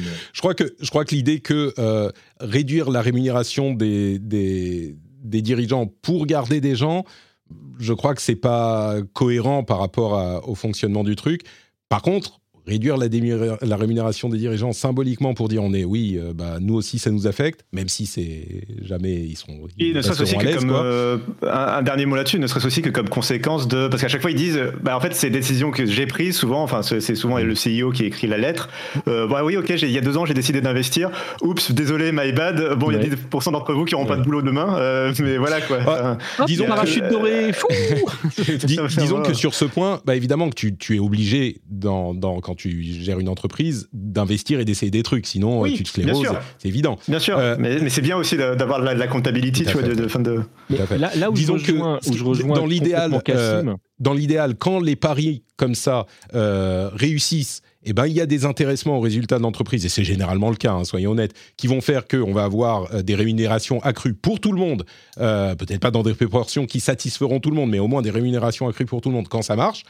Euh, quand ça marche pas, oui, ça serait bien qu'il y ait des conséquences aussi, même, même minimes, j'en sais rien. 11% de personnes licenciées, bah tu réduis de 11% ta rémunération sur l'année. C'est pas, ça serait sympa. Bon, bref pour aller complètement dans, dans, le sens de ce que disait Cassim et, de, peut-être de faire mon, gauchiste de merde, c'est-à-dire que en fait, euh, on est dans une société où très souvent euh, on dit oui, mais c'est normal que les gens gagnent tant parce que grâce à eux, il y a plein d'emplois, parce que grâce à eux, ils génèrent ça, etc. Mais en fait, tu as l'impression que ça fonctionne que dans un sens. Euh, si tu mets pas de limite au salaire, si tu mets pas de limite à tout ça, bah à ce moment-là, quand, quand tu prends des décisions qui vont réellement impacter la vie d'autres personnes, il bah, faut en assumer les conséquences. Et euh, ça peut être effectivement une réduction de salaire. Ça peut être que toi-même, tu dégages à ce moment-là, plutôt que de rester à ta place. Euh, euh, tu fais, bah, écoutez, je vais virer 11% des effectifs, mais je me vire aussi. Parce que par, Alors, par honnêteté intellectuelle, j'ai fait de la merde. Et, précisons deux choses. les conséquences. Et alors là, franchement, je ferais comme ça. Je ferais, un ah, mec. Précisons deux choses quand même. Précisons deux choses. D'une part, Dylan Dajela Bajela est CEO aujourd'hui c'est pas lui qui était CEO à l'époque où les investissements ont été décidés. C'était euh, Nicolo Laurent. Pas de lui en, en, particulier. Bien hein. sûr. Là, on parlait vraiment de manière globale. Hein. Je comprends, mais je veux préciser du coup, puisqu'on est parti un petit peu plus dans les, doutes les tu as raison de sur ce point. C'est pas lui qui a pris les décisions. C'était Nicolo Laurent qui était CEO à l'époque, évidemment avec les fondateurs, euh, qui est d'ailleurs un auditeur de l'émission. Je sais pas s'il écoutera celle-ci, mais on le salue au passage. Je le connais un tout petit peu, donc disclaimer. Euh, donc, c'est pas lui qui a pris les décisions lui, Nicolo est parti depuis. Euh, et puis, dans ses investissements, il y a quand même eu des choses qui ont très bien marché aussi. Euh, Riot était une boîte qui avait un jeu jusqu'à il y a quelques années. Ils ont sorti depuis Valorant, Teamfight Tactics, Wild Rift qui fonctionne. Ils sont sur Project L qui est le jeu de combat qui devrait arriver bientôt. Ils sont mhm. également sur leur projet de MMO. On ne sait pas où il en est, mais ils continuent à le développer. Donc le cross c'est pas non plus. C'est oui, bien sûr, le, jeu Arkane, euh, le pardon, la série Arkane qui, comme tout le monde sait, est la meilleure série de tous les temps animée. donc voilà, faut pas résumer la chose non plus. Ah bah ça s'est planté. Il, y a eu des succès qui étaient euh, extrêmement, euh, enfin qui étaient éclatants, je trouve, pour cette boîte aussi. Et ensuite, ça peut poser la question, bah, il y a des projets qui marchent moins bien, est-ce qu'il faut les garder juste parce qu'on les a commencés? Évidemment que non, j'ai vu des commentaires en ce sens euh, ici et là, Évidemment que ça n'aurait pas de sens, pardon. Mais bon, je et je précise également, puisqu'on on, évoque ces idées, ces, questions, euh, et ils le précisent évidemment parce qu'ils sont pas bêtes dans leur communication, euh, Riot a doublé en effectif depuis ces dernières années. Donc, euh, depuis 2019. C'est pour ça qu'ils sont obligés de réduire aujourd'hui, de toute façon. C'est ça, bien sûr. mais, tu vois, si, si, on si, on fait le calcul sur est-ce qu'ils ont créé de l'emploi, machin, mais ils ont doublé en effectif, ils réduisent de 11% aujourd'hui. Bon, bah quand même, c'est un net très positif, tu vois, sur, sur la boîte. C'est pour ça que je précisais évidemment que je ne parlais pas de ce cas-là en particulier, mais vraiment de, de, manière globale. C'était, euh, c'était pour moi, c'était important de le préciser. Mais et que je répète ce que tu, disais tout à l'heure. Bah oui, il y, a eu des points positifs euh, et, et, les gens ont été félicités pour ça. On est d'accord. Hein, c'est pour ça que je disais qu'il faudrait que ça marche dans les deux sens. Euh, et là, je maintiens mon propos qui est que bah on devrait être traité pareil quand ça marche que quand ça fonctionne pas. Et tu as l'impression que ceux qui sont à, la base et qui finalement font le boulot, hein, parce que sans la base, il n'y a pas de boulot. Euh, aussi de manière pragmatique, quand tu as une entreprise qui fait le ménage, si les gens font pas le ménage, ça marche pas. Euh, et il y a un moment donné, tu te dis ce qui serait bien par honnêteté intellectuelle, c'est que ça fonctionne dans les deux sens. Quand il y a un moment donné, tu es obligé de faire du ménage en bas justement parce que tu as des gens en trop, qui ait une vraie répercussion euh, euh, au-dessus. Donc, je, pour ça que je faisais cette différence entre ah bah. l'exemple physique que tu prenais avec Riot et la, société de manière euh, générale, mais j'ai fini de faire mon gauchiste de merde. Non, non, mais enfin, arrête de dire ça. C'est quand même le, principe de ce que j'ai lancé à la base euh, en, dans ce que je pensais être la conclusion de la discussion, quand j'ai dit effectivement, euh, ça serait pas mal qu'il se réduise ses, revenus également. Tout à fait, mais, j'allais, c'est pour ça que j'étais, je vais mais complètement dans ce que tu disais. Hein. On est, on est d'accord, on est d'accord. donc voilà pour cette question de Riot.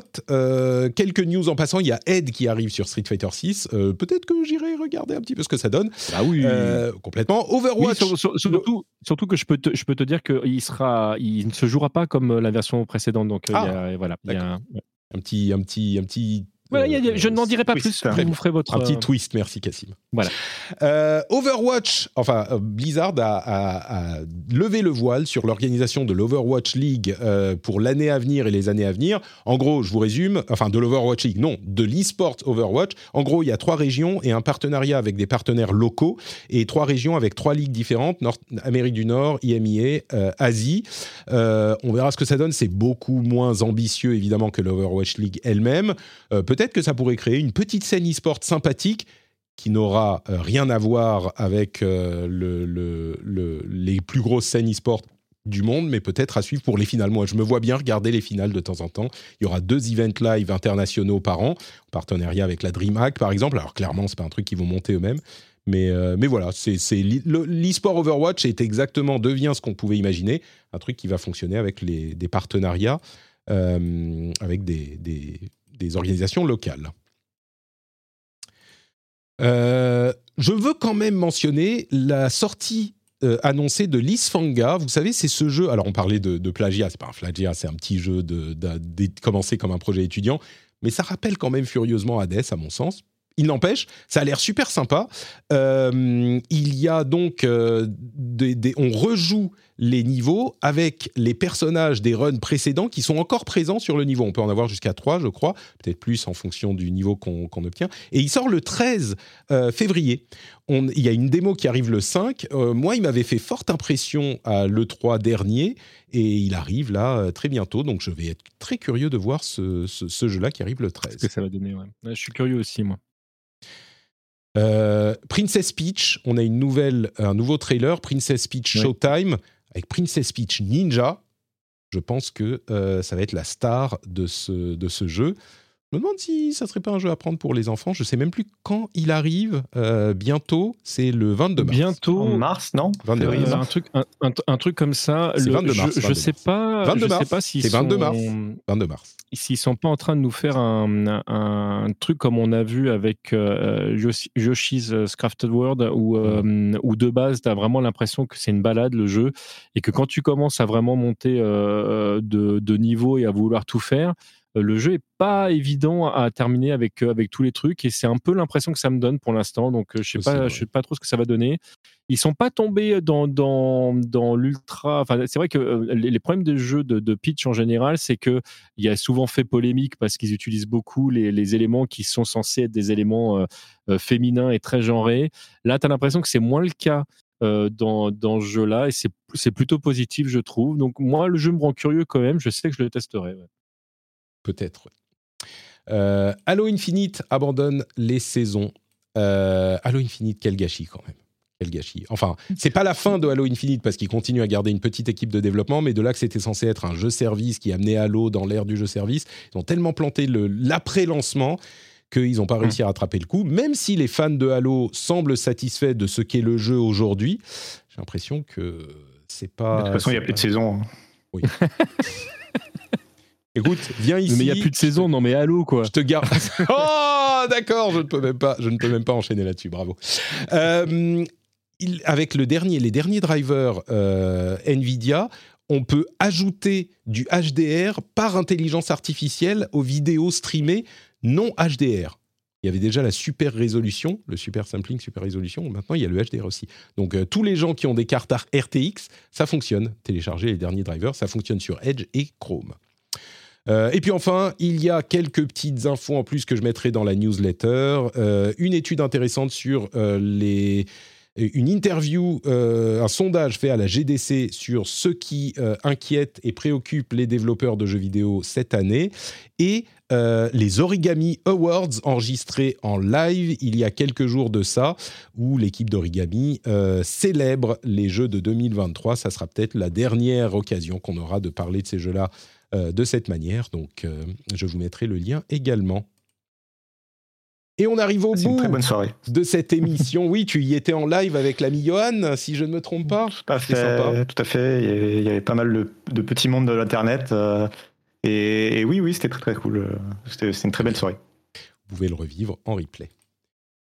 Merci à tous les deux. Qu'est-ce qu'on a fait long? Je m'en excuse. Euh, Cassim est, censé travailler. J'espère que personne euh, de Frandroid ne regarde cette émission. Euh, non, mais tu travaillais en fait. Tu étais juste. on se rend bien compte que là, tu étais en train de travailler. je suis tu sais, maintenant, je sais, je suis responsable. J'ai une latitude. ah, tu fais ce que tu veux. Tu exploites les travailleurs de ce monde. Très bien, tu, les fais bosser pour, euh, pour, euh, pour, et ensuite tu t'attribues leur euh,